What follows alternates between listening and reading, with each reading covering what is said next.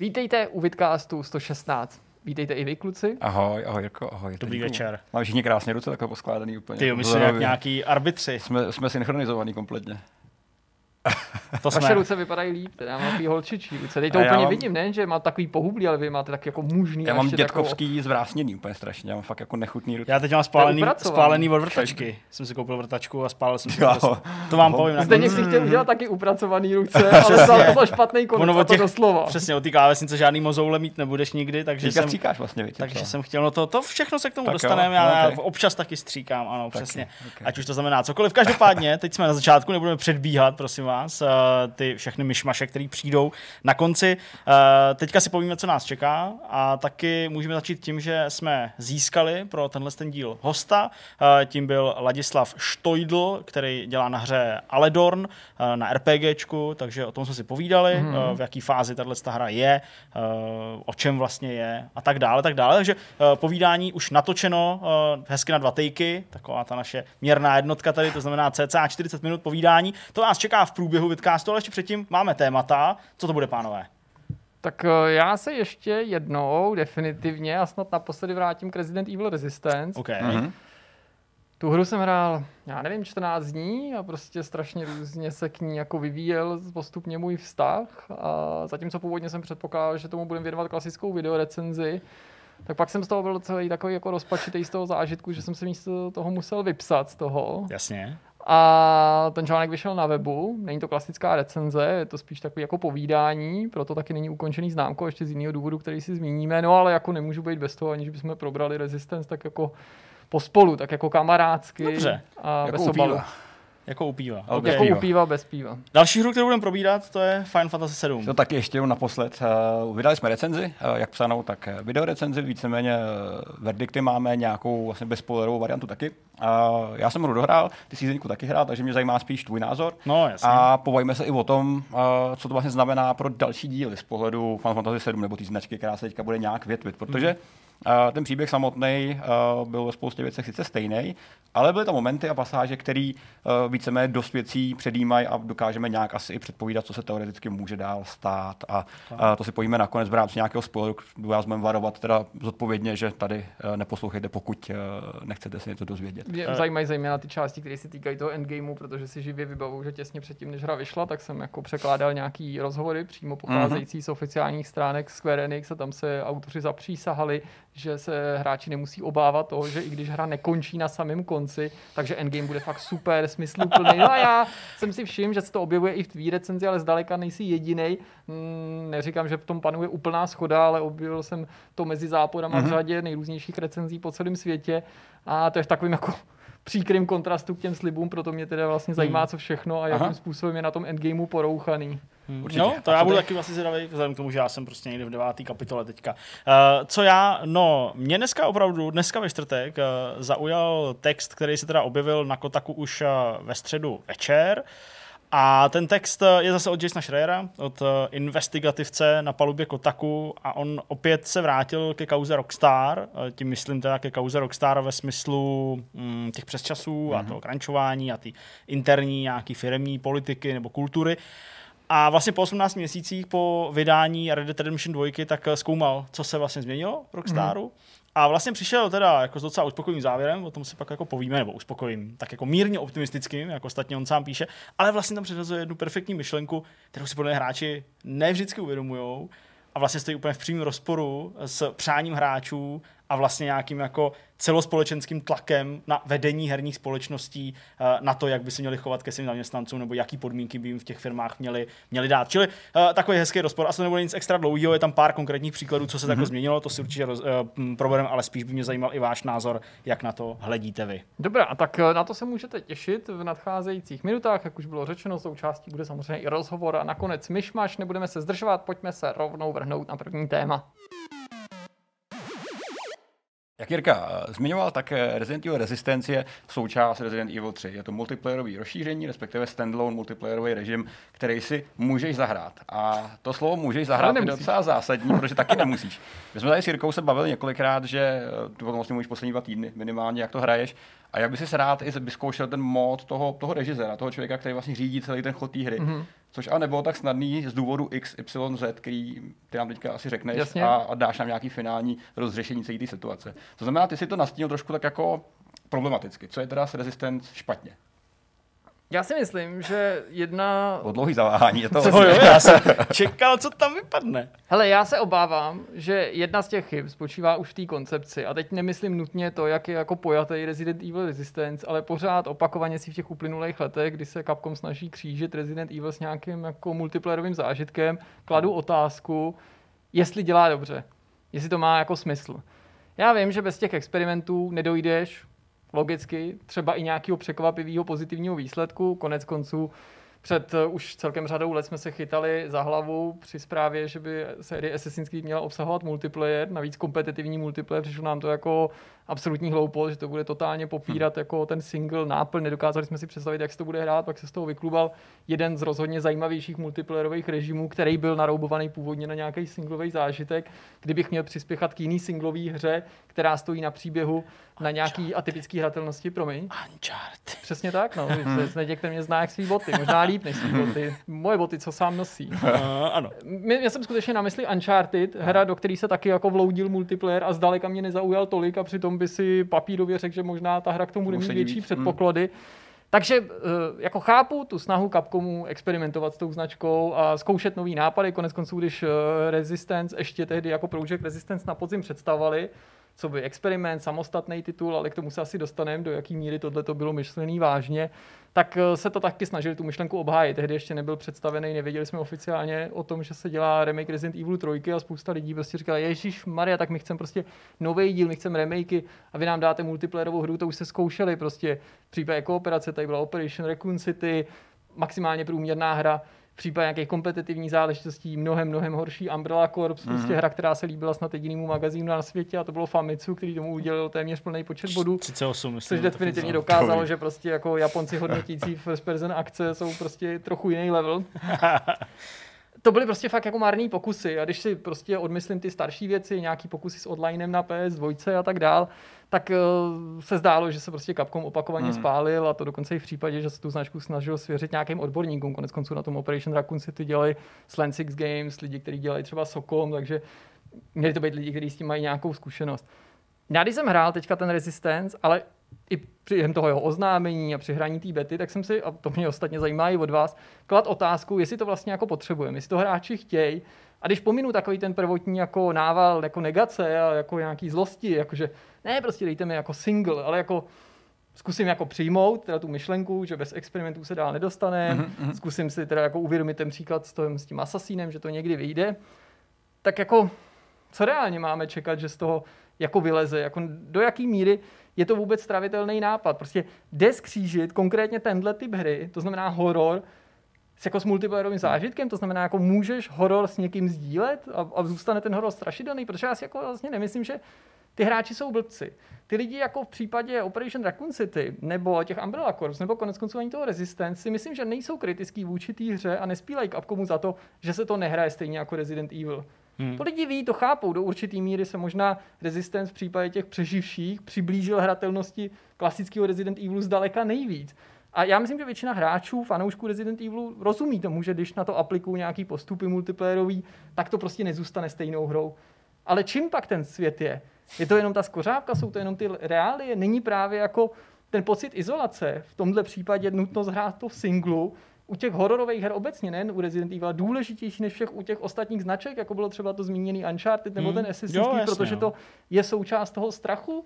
Proč se prostě jeden jako ze zakladatelů moderních survival hororů hmm. Alone in the Dark jmenuje Alone in the Dark, jo, sám ve tmě, nebo prostě názvy jako Silent Hill, i když je to jako možná trochu zavádějící příklad, jako neevokuje to to, že část toho strachu pramení právě z pocitu té izolace, toho osamění, hmm. že tam jasně s tebou nikdo není a když se k tobě v tom hororu někdo přidá, tak většinou si říkáš, myslím, AIčko, tak jo, nejseš náhodou nějaký divný, mám z tebe skoro větší strach než těch nepřátel, hmm. že jo, typická příklad je postava pošťáka třeba z Downpouru, jo, že tváří Jasně, se normálně a ty si říkáš, ty jsi teda pěkně podezřelý, jak děláš, že jsi normální. Přesně. Tady to dokázal vyobrazit třeba i Outbreak, což byl jeden z těch multiplayerových prvních pokusů mm. na PS2, byť si hrál s více hráčem a třeba i s AIčkem, tak ta hra pořád ale koncepčně dávala smysl jako horor, tím, že byla skutečně No, o jasně. survivalu. Tady ty nový pokusy podle mě ani jakoby ne, po, z nějaký dálky, já jsem to nehrál, jakože ani necílej na to někoho vystrašit, takže to je fakt spíš No, no, to slovo experiment, No, to no, to, jsem- co ty jako říkáš. Přesně, tohle já jsem úplně chtěl jako vypíchnout, že když jsme to hráli, protože jako já jsem se netrápil, já jsem tu věc nehrál, omlouvám se, ale sledoval jsem samozřejmě jakoby hodinu, hodinu, hodinu hraní To Jirky.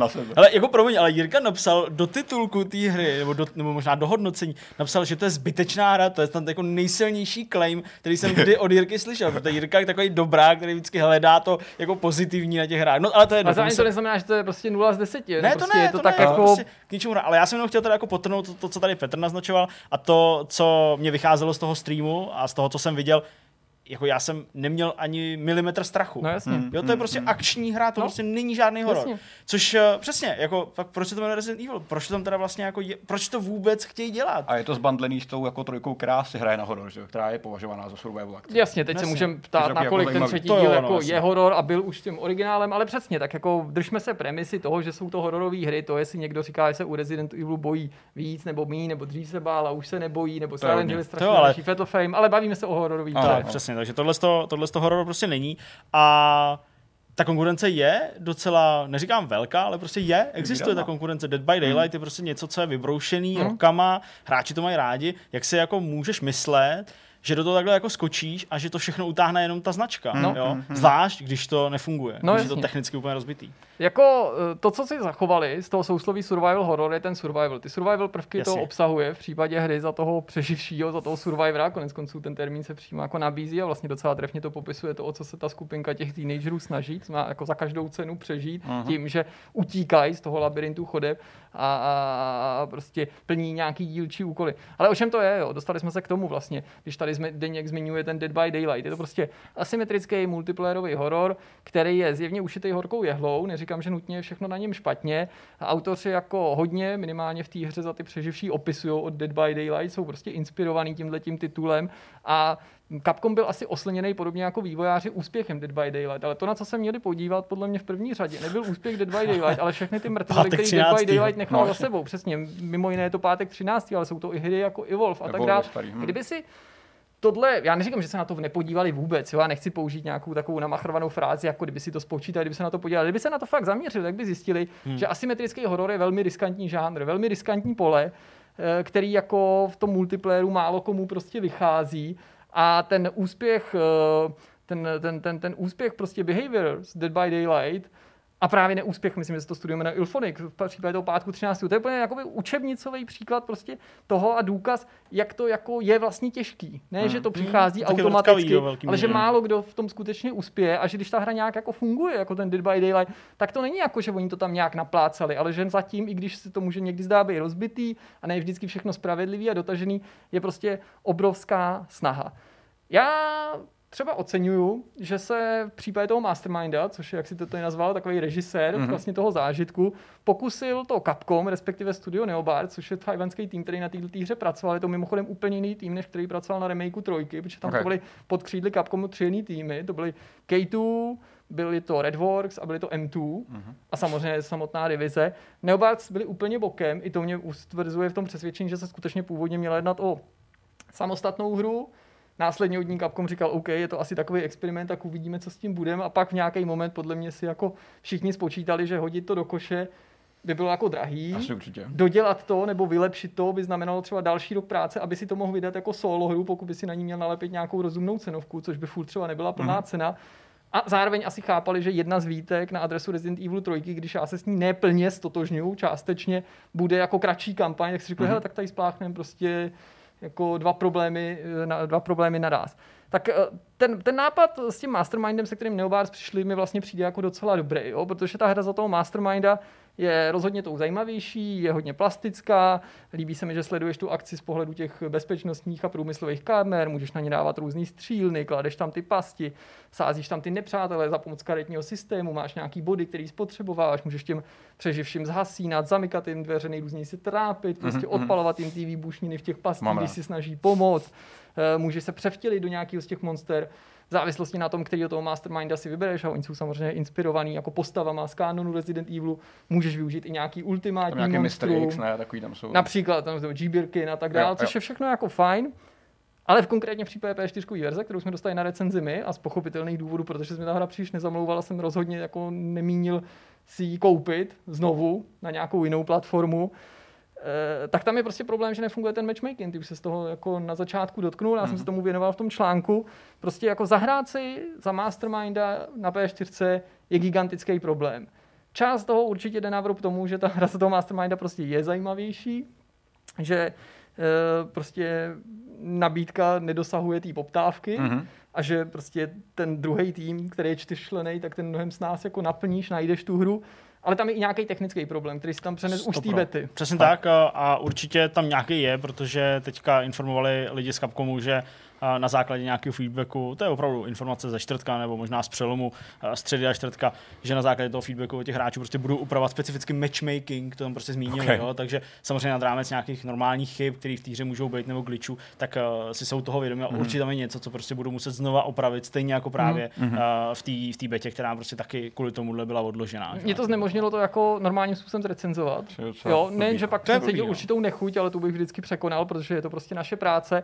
Protože já jsem neměl možnost dostatečně za toho Masterminda hrát, dalo by se říct, že jsem s ním strávil víc Říkal, že času v těch, třeba těch beta verzích. čekání, Úplně, to je úplně normálně desítky minut čekání, ale který třeba ani nikam nevedou. A ty Mhm, přitom mhm. nevíš, jestli se zgličnul v nějaký chybě, jestli jestli se a- Je jedno, jakou zkoušíš metodu, jestli prostě eh, nějaký prostě click match a že si jenom vybereš tu stranu, Mhm, mhm. nebo jestli prostě zakládáš novou hru, protože takových lidí, co zakládají novou hru a čekají v tom listu, je tam prostě Tak spoustu. spousta. Takže vlastně jediným efektivním způsobem je, pokud patříš mezi tu problematickou skupinu, se s někým domluvit. Někdo může možná namítnout, kdo bude poslouchat a řekne, hele, já hraju na P4 a žádný takový problém jsem neměl. Mm, Ty, ty výpovědi, jak to říká Zdeněk, vývojářů, ale prostě fóra plný těch stížností naznačují, že se Hmm, nejedná hmm. o nějaký jako minoritní nebo izolovaný problém, potýká se s tím spousta lidí a když bys mačkal jenom klasický quick match s random stranou, tak se prostě toho masterminda nedočkáš podle mě nikdy, nebo by to musela být jako mimořádná náhoda. A to je prostě něco, co je špatně. Další jako a to přitom bych nechtěl, aby to vyznělo, že celá ta hra jako je na prd, jo. Mně se ten jako vlastně koncept docela líbí. Zaujalo mě třeba to, že já nevím,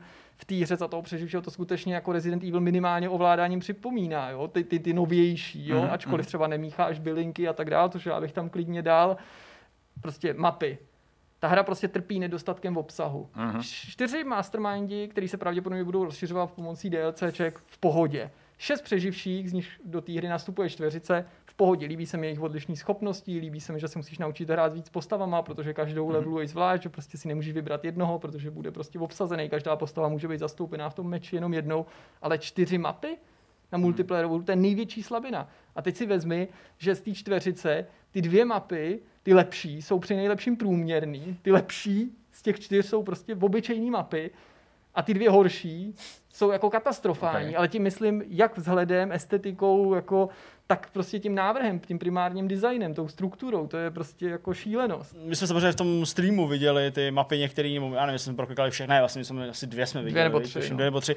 Eh, Jako tak co je s nima v zásadě špatně? Je to jako blbej design nepřehledný, nebo blbej design v tom, že jako nefunkční technicky, se zakopáváš o nějaký věci?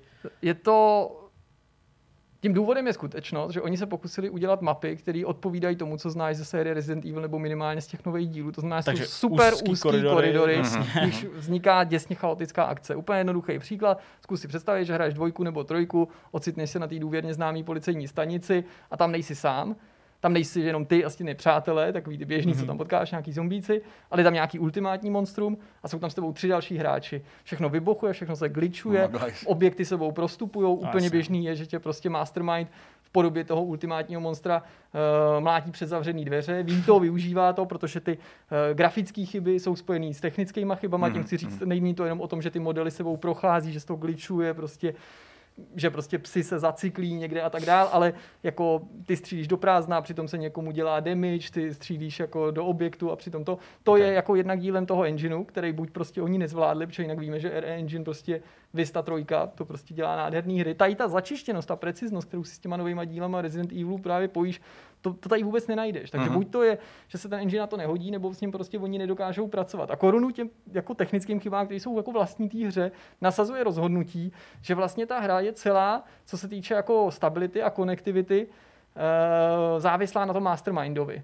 Protože se všichni jako připojují k němu. Na něj, jakoby. Takže Mhm. většinu hry, bez ohledu na tu, s kým hraješ, jak hraješ, prostě sleduješ hlášku, že s tou konektivitou je nějaký problém a to na sebe nabaluje prostě Když jako on toho stojí u další a sebe další a chyby. když, když odejde, tak eh, tím pádem končí hra pro všechny? To se mi naštěstí nestalo, nevím, jak by Pokud ta je to situace byla řešená, tak- ale myslím si, že se to neděje částečně z toho důvodu, že když už někdo hraje za Mastermind, tak že rád. minimálně na Tak to PS4 chce si neumím představit, že by, jako, eh, že, že, že, by odešel. Ale ty klaustrofobické koridory jsou tady prostě problém, protože to nevytváří jako atmosféru, pocit napětí, ale to je fakt neuvěřitelný chaos, který No jasně, no. to není pamatuju. jako některý zápas, ale všechny, že jo? Tak tam bylo typické, jak tam zles na nějaký ten most, který se mohl hejbat nahoru dolů a ten než to předběh, tak ti ten tvůj spoluhráč poslal prostě na 20 vteřin do nějakého loopu, protože tě poslal dolů a ty jsi musel zase zpátky Jasně. nahoru a tak dále. Těch momentů tam bylo hodně. Uh, je to férový ta hra? Uh, to vyvážení? Víš ten balans? Hele, když se neřeší věci jako zásahy přes dveře, tak s balancem problém nemám.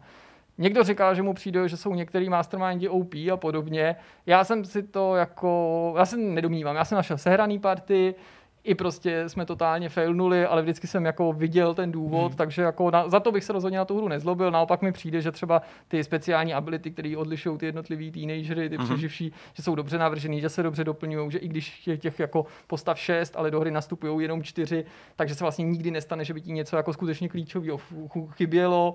Dílem je to tím, že prostě toho healera nebo prostě hackera nebo hackerku v tomhle případě si vždycky někdo vezme, ale tak nějak máš pocit, že každá ta postava a ty ability jsou prostě platný. Takže třeba v tomhle problém není, protože mm-hmm. lecos na té základní koncepci je, je prostě funkční, ale třeba tě naštve, že když už seženeš sehranou partu nebo se náhodou ocitneš v sehraný partě, tak ta hra skončí, vy jste i dejme tomu vyhráli nebo nevyhráli, ale měli si pocit, že vám to šlapalo a ty lidi věděli, co mají dělat, protože každá ta, každý, ta, každá ta mise spolu toho Survivoru probíhá tak, že ty se musíš probojovat přes trojici aren, Aha. Eh, ztrácíš prostě čas jakýmakoliv zraněníma, úmrtíma, úmrtí není definitivní, prostě pokud nepočítám toho, že ti úplně ten čas vyprší, ty se respawnuješ, ale vždycky ztrácíš čas, a čas naopak získáváš co by Survivor tím, že prostě zabíjíš ty monstra nebo plníš ty dílčí úkoly, což v každé té aréně je něco jiného v rámci té jedné hry, ale jinak se ty úkoly opakujou, je to prostě hledání klíčů a odemčení nějakých dveří, je to zby, eh, rozbití nějakých jader a je to um, nutnost zabít nějakou security zombie, která prostě nosí bezpečnostní kartu, mm-hmm. kterou musíš uloupit a pak něco aktivovat, nějaký prostě terminály. Jak dlouho už trvá ko- takový meč?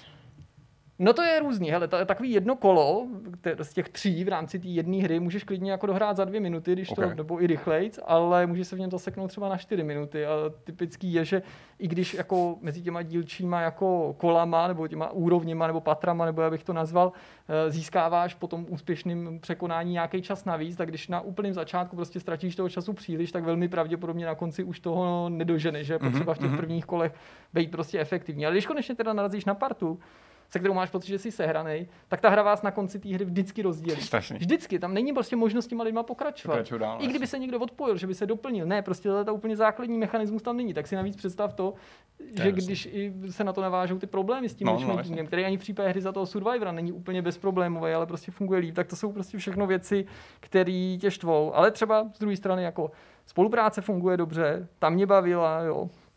Konec konců, uh, jako to, že ta akce může být napínavá, jsme třeba viděli i v tom našem streamu. No určitě, v ten závěr, Hmm. ten byl úplně skvělý. No. Ale Je takových momentů jako víc, nebo spíš to děje náhodně? Že prostě buď to failneš jako opravdu hodně, anebo naopak jsi tak strašně dobrý, že to prostě zvládneš s limitem a vysměješ se, vysměješ se tomu režisérovi do, do tlamy? Já bych řekl, že se dějou všechny scénáře, Okay. jo, a prostě já jsem si jako při tom psaní toho článku klad otázku, proč jsem to hrál tak dlouho, jestli důvodem byla prostě ta snaha jako zahrát si víc za toho masterminda kvůli té recenzi, nebo mm-hmm. jsem Mhm, se prostě k tomu vracel nějaký setrvačnosti, nebo něco z toho bylo přece jenom zábavný, protože fakt nechci, aby to znělo, že to je největší propadák. Já si myslím, že kdybych to musel hodnotit, ale to nemůžu udělat, nemůžu tomu dát za nás oficiální známku, když jsem prostě eh, značnou Není část hry neměl nahrát. možnost pořádně oskoušet, ne nějaký izolovaný případy, že by to stejně dopadlo třeba na nějakou pětku nebo tak. Ale ty chyby jsou tak kardinální, že tě úplně znechucují, že i když si uvědomuji, že zatím je docela fajn jádro a že vlastně leco na té hře mě celkem bavilo, tak prostě když tam hodíš čtyři mapy a celou tu hru prostě zgličuješ, zaplavíš bugama, od počínaje tím matchmakingem až pro to provedení, pro tu exekuci, páčíš prostě do toho ten chaos a to celý korunuješ prostě nutností jako uh, získávat nový vybavení nebo nové schopnosti skrz lootboxy, který jako chápu, že nejsou žádnou novinkou obecně, ale tak nějak jsem se ve většině her jako naučil tolerovat, jakože sám nevyužívám, nebo ne, ne, ale zároveň mě ani nerozčilujou. Mm. A nějak jako jsem se zžil s tím, že prostě někdo jako mikrotransakce jako využívá a platí za ně tak tady jsem si říkal, to, to je tak zbytečný, proč tady ty bedny jsou, jako prostě, jaký to má smysl, proč musím si prostě vylovit čtyři kostýmy pro postavy, který nepoužívám, hmm. čtyři skiny pro zbraně, místo toho, aby mi padla ta moje schopnost nebo můj kostým, nebo to, čeho se snažím docílit. Ještě ty bedny jsou samozřejmě rozdělený na jako kosmetické bedny a equipment bedny ty, ten, ty kosmetické jsou mnohem dražší a to samozřejmě není furt jediný platidlo, který v té hře používáš, protože každá hra prostě s bednama a prostě s mikrotransakcemi to musí znepřehlednit tím, že těch platidel nebo těch měn je tam víc. Takže měn, jiná je zase měna uvnitř té hry, protože ty do toho zápasu vlastně vždycky vystupují se základním vybavením. Máš si hmm. nějaké speciální schopnosti, které si teda odemykáš v těch bednách a aplikuješ na tu svoji postavu a ta postava postupně leveluje a otvírá se nový sloty, ale s výjimkou těchto věcí, které teda nastavíš, neříkám, že začínáš s holým zadkem, ale máš jenom nějakou základní výbavu, která je pro každou tu postavu podle té třídy daná. Mm-hmm. A pak si tam v nějakých jiných bednách přímo v té hře kupuješ vybavení, ať už je to munice, lékárničky nebo ty zbraně, ale oni automaticky přicházíš na konci té hry bez ohledu na to, jestli si vyhrál nebo prohrál, což jako neříkám, že ne- nepochopení, pohoda, jo? to jako není, že bych ne- nechápal ten koncept, ale je to prostě zmatečný a tu část těma, s těma bednama jako vně toho bych úplně vyhodil, jo? nechal Aha. bych prostě mhm. ty postavy jenom levelovat, ten koncept toho levelování tam je a na základě toho odemykání těch nových úrovní bych prostě nechával odemykat nové vlastnosti a pak bych si už jenom vybíral prostě s jak poladěnou postavou, s jakýma perkama nebo skillama mm, chci mm. do té hry nastoupit. Tyhle všechny věci působí vlastně jako gimmick, zvlášť v tom případě, když ta hra vlastně nefunguje v těch technických jako mm. základech, že o to horší to pak je a každá taková věc navíc působí velmi, velmi divně. A ukazuje, že největší lichotka pro Resident Evil 3 je to, že nemůžeš hodnotit ty hry dvě jako, jako jeden balík dohromady. No jasně, protože to stejně není uvnitř té hry a všechno jako nasvědčuje tomu, že ty hry jako původně neměly víc spolu. Já mm. samozřejmě bych se jako rád zpětně dověděl, jak to přesně bylo, co za těma rozhodnutíma stálo, ale opravdu se nemůžu ubránit pocitu, že jako Rozhodně teda nežeru jako Capcomu to, že tohle byl nějaký experiment, na kterým prostě dělali zjevně nějakou dobu, to zase není, že by to sflákali prostě za pár měsíců a že to lidem dali, jak říkali na podzim a byli klidně ochotní hodit to do koše. Myslím, že to vydání společně s tím Resident Evil přesně úleva. svědčí o tom, že to hmm, hmm. nikdo jako vydat nebyl, nikdy by to jako neskrečovali úplně, jako že to prostě stálo hmm. prachy, proč by se to, to kdyby to ještě vzniklo v nějakém in-house studiu, jo, v nějakém jako experimentálním, nějakém jako Capcom hubu, jo, hmm. kde by si s tím někdo hrál, tak bych tomu možná věřil, ale když to zadáš někam nad Chajvan a platíš té firmě externí, aby to udělala, to, to, to, ne. Ale myslím si, že to měla být samostatná hra, prostě, která se neosvědčila, nebyla dost dobrá a někdo si spočítal, že aby byla dobrá, aby ji mohli vydat samostatně, tak by museli prostě jí dělat ještě pěkně dlouho, pořádně nadspad obsahem hmm. a prostě stálo by to spoustu peněz, takže ji tam šoupli k tomu Resident Evil 3 a řekli si, hele, jestli lidi si budou stěžovat, že eh, Resident Evil 3 za ty prachy není jako nedává dost obsahu, tak vždycky se můžeme odkázat na tohle to, ale podle mě to jako nesnižuje hodnocení Resident Evil 3, myslím jako celého toho balíčku, Určitě, to, toho produktu, který si kupuješ, nesnižuje to hodnocení toho singlu, ale do jisté míry to na ní vrhá jako horší obrázek, hmm. protože jako si říkáš, ty sakra, to na Resident Evil 3 nezaslouží, aby k němu někdo přilepoval tohle, protože to ani nepotřebuje bez ohledu na tu kratší kampaň, jako tohle přece nic jako neobhájí. A fakt nejde o to, že by to byla nejhorší hra na světě, ale prostě postrádám tam veškerou tu preciznost, která je právě jako Capcomu vlastní a kterou jako na japonských hrách hmm. obdivujeme, že jo. Hmm.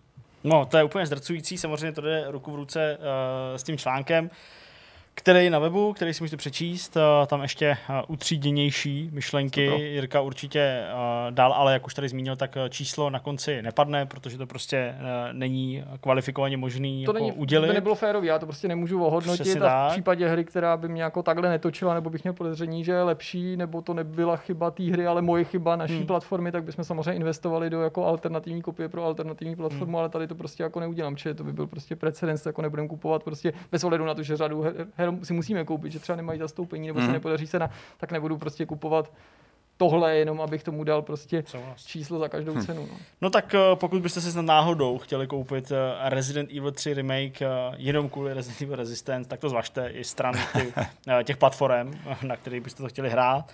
No a my se přesuneme k dalšímu tému, tématu, Hergot, já jsem nějaký úplně udušený. Dáme tam tému a zůstaneme v Japonsku, budeme se bavit o, o Final Fantasy. Final Fantasy. Fa, fa, seven. Remake.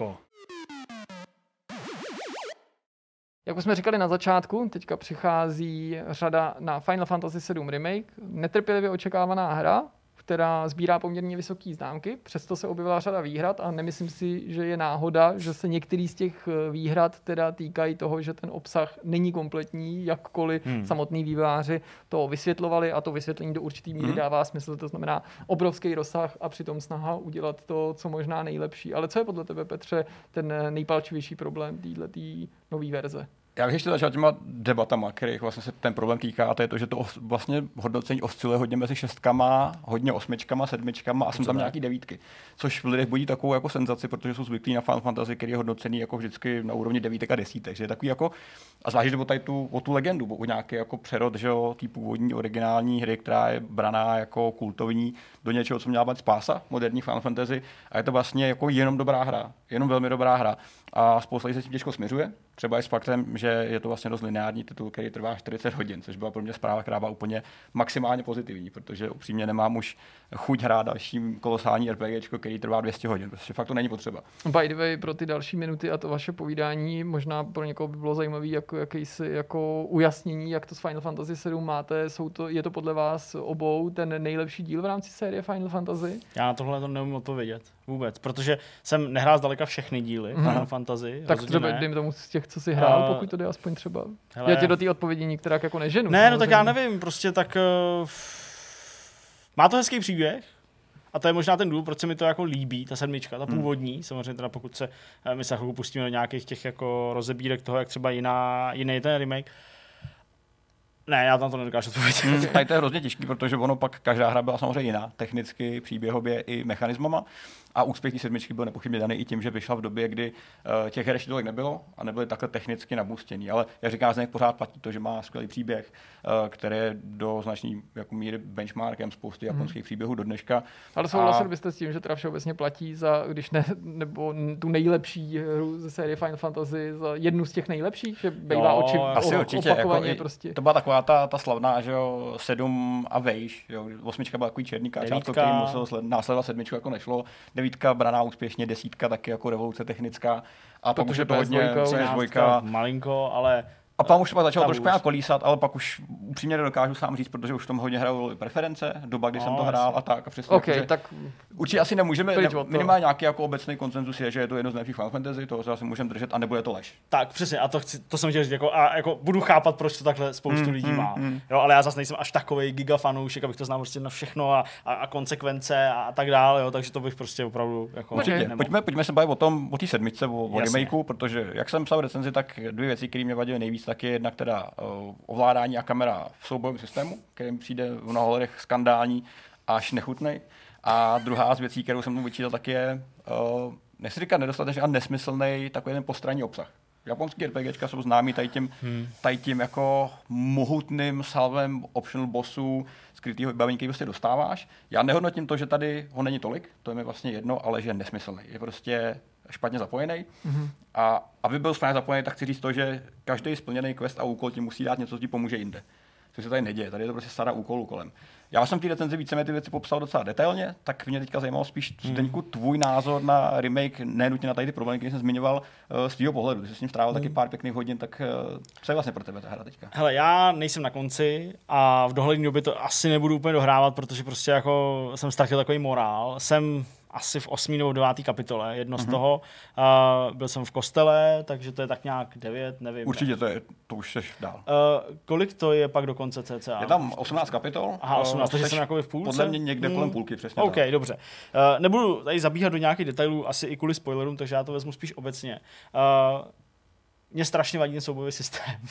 Eh, ne proto, že bych jako byl ten purista, který si neumí představit pod eh, Final Fantasy 7 něco, co není tahový. Jo. To, to mm-hmm. prostě s tímhle problém nemám. Tak to není novinka. Tu 15 jsem hrál mm-hmm. a vlastně se mi to docela líbilo. Jo, to jako, jako, jako, bavilo mě to a, a, a, bylo to fajn a vlastně jsem jako cítil mnohem hlubší provázání těch postav ano, v té 15 a vlastně hlubší smysl toho, proč dělají ty komba, proč teda ty musíš někoho vlastně ovládat nebo nějakým způsobem aspoň tak jako spola ovládat, aby prostě uh, si pak dostal ten výsledek třeba právě v podobě toho, toho týmového kombata. mi to mm. dávalo smysl. Tady je to přesně, jak to popisoval v té v v recenzi. mě ty souboje pak úplně začaly jako ubíjet, že jako když to chceš hrát jako v úzovkách správně, pokud existuje nějaký takovýhle termín, tak ty sebe menší potyčku prostě z ní máš souboj na prostě 10 minut v zásadě, jak přeháním samozřejmě, ale jako na poměrně dlouhou dobu a musíš prostě v ní jako ovládat úplně všechno. Ty si mm-hmm. prostě nemůžeš odpočnout. Takže já to nemůžu hrát prostě jako hack and slash typu, ačkoliv to tak může někdy na těch záběrech vypadat typu Devil May Cry, protože mě ta hra nutí přepínat do těch dalších postav nebo jim minimálně přidělovat ty příkazy, prostě protože ty Final Fantasy. Ty jsi prostě jako ve většině případů s někým.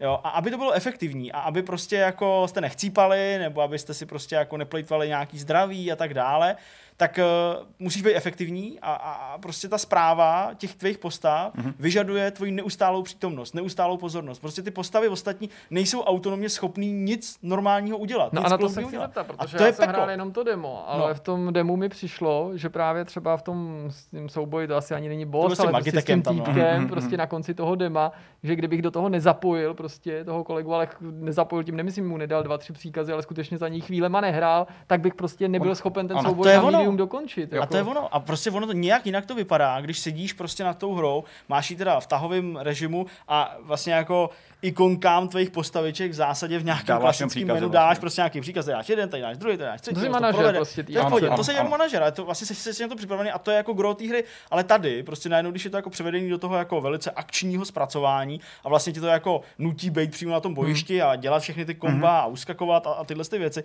tak prostě pak najednou jako vidíš, že to jako není zábava, jako prostě. Protože se potom chce, aby si po 25. Prostě přesně, po 25. prostě seš ovladačem čtyř prostě, nebo tří nějakých hrdinů, jo, který si bez tebe ani neprdnou. Aha. A ty prostě víš, že každý tenhle souboj sebou přináší tuhle jako věc, tuhle tu jako prostě nutnost ovládat ty ostatní. A to je tak strašně ubíjející. A proč oni to pořád něco nedělají? Protože mi to v tom demo přišlo, ale tak tam nemá Ale oni dělají ale základní útoky. To jsou oni jako používají základní útok jako ve, ve smyslu nějakého hack and slash. A ještě s frekvencí, která je dost jako taková. No to taky nechápu. Oni prostě si bouchnou, pak chvilku čekají, ale ono se tady těm věcem dá předejít přípravou, tím, že si správně nastavíš materie. Ale problém je ten, že když jdeš do něj lokace, do nového boss fightu, tak ty nevíš, co to je za boss. Ty nevíš, jaký má, no, jaký má element, nedokážeš se připravit dopředu. Mm-hmm. Takže vlastně je to většinou takový pokus, že OK, boss, ten mě vipne mm. během prvních pěti minut, protože absolutně jsem připravený, no. mám špatný materie, nemám kouzla, kterým ho můžu oslabit, mm. čeká mě smrt a jdu znovu. A já to úplně nerozumím. Já jsem si paradoxně tu hru musel užít o to, když jsem pak pod prvním dohrání přepnul do toho tahového módu. Ano. Kde se nehybeš po té lokaci ručně, ta postava sama chodí, sama Jo, to útočí. je takový ten částečně autonomní, ale i pro tu, ne pro ty ostatní nutně jenom, ale pro tu tvoji postavu. postavu kterou ovládáš. Takže ona prostě sama chodí, sama útočí, tak podivně jako ty a ty vlastně rozhazuješ příkazy. Ale to je automaticky jenom na easy, nebo to nejde takhle Tam je problém ten, že trošku hraje na tvoje ego, protože oni to kombinují jako, to je ten lehký mod. Jo. Ale on by nemusel být lehký. Já bych si klidně vzal hru, která je těžká, má Jasně. vlastně výzvu pořádnou, ale má, může si užít v tom v klidu, v tom odstupu. Hmm. Tady to trošku aby ta postava teda jednala za tebe Přesně. a ty si přidával jenom takový ty lepší příkazy. Aby ty si neřešil pohyb po tom bojišti, jo, protože těch jo, jako hazardů, tam je vlastně nespočet. Jako ten chaos je tak velký, že ty řešíš na koho zautočíš, to znamená nějaká volba cílů, eh, kde se pohybuješ, aby si nespadl nějaký pasti, hmm. aby tě někdo nechytil, a do toho ještě kontroluješ poslední postavy, které jsou prostě úplně tupí a nedělají základní věci, jako třeba oživování nebo no, healování. To, tak, to, healování, prostě úplně... to musíš iniciovat v podstatě ve 100% případů ty. To jsem ano, v tom demu ano. měl taky pocit. Mám pocit, že mě někdo zvednul v tom demu, ale jako když no. ta postava uměla healovat nebo mohla healovat, tak mě to, to jsem si vždycky do ní musel přepnout a vyhýlovat sám sebe tam tou druhou postavu. Tam oni to hrajou přes ty materie, které ti dovolí dát nějakou pasivní abilitu té neovládané postavy, která tě pak vylečí. Ale to prostě není spolehlivý, protože je to hrozně. V tom betlu se děje tolik věcí, že to nedokážeš nikdy jako ovlivnit nebo předvídat. To je prostě takový jako magla, že daleko ta hra se pak jako spraví ke konci, když už máš dostatek schopností, které ti dovolí s tím jako mnohem efektivněji pracovat. Hmm. Ale to je prostě fakt jako konec. A to je ten problém, kdy prostě ty se prvních 12 hodin trápíš a jsi vůbec rád, že něco děláš. Hmm. Uh, ty základní příkazy, které jsou vlastně dost jako fajn a hezký, tak nefungují v tom totálním bordelu. Skutečně v tomhle tom je ten, hmm. ten klasický tahový režim vlastně mnohem přístupnější. Ale přesně mi vadí, že se komunikuje tím stylem, je to ta nejlehčí varianta hry.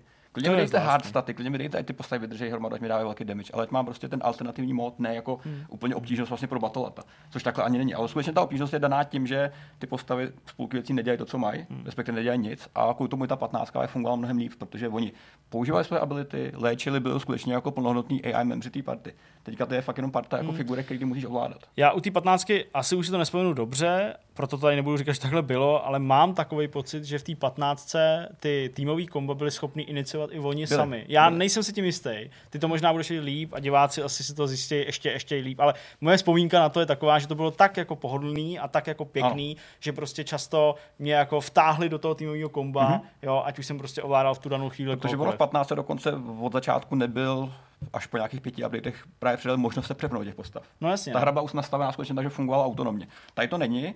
Možná protože chtěli zachovat nějakým způsobem toho tahového ducha, což ale nefunguje v tom hmm. módu toho pekla. který Jasně, se stejně nemáš pocit, že to jako hraješ tahově, nebo že je čas Ne, ty věci jsi úplně tam, rozmýšlet. jo. Tam je to, máš dva stavy, buď to ti to absolutně jde a vyhráváš na jedničku, nebo jsi v takovém krizovém módu, kdy jsi polomrtvej a aby se vyléčil, tak musíš přepnout někoho jiného. Hmm. Ten ale nemá nabitý ty tahový body. Takže se takže si ten umře, ty taky umřeš, konec. Jo, takže to je prostě takový podivný stav, který eh, dlouho strašně trvá a, a jako já jsem se dlouho rozhodoval mezi tou známkou. Já jsem byl právě hmm. nalomený mezi sedmičkou a osmičkou. Já jsem viděl, a, že se to změnilo. Já jsem byl docela a ten, překvapený. ten závěr to narovnal. Ten závěr Tak té to je hry. silný claim, Jo, jakože ta hra pořád je prostě teďka v téhle chvíli, není to Final Fantasy jako velký RPGčko, ale je Hmm. to prostě lineární příběhová hra, která má nějaký postranní content, který se můžeme bavit o tom, jak moc je smysluplný. Ty si nějaký sidequesty plnil zdeníku, No, malinko. ale jak ti připadaly? Jak- jak- Hrozně jako fetch questy, prostě No. úplně jako k ničemu. A navíc, ty jsi to říkal v tom samotném úvodu, a to je hrozně důležité tady zmínit a jako potrhnout a klidně to ještě rozveď. A to je ta skutečnost, že ty za to nic nedostaneš. Mm-hmm. To prostě plníš jenom jako navíc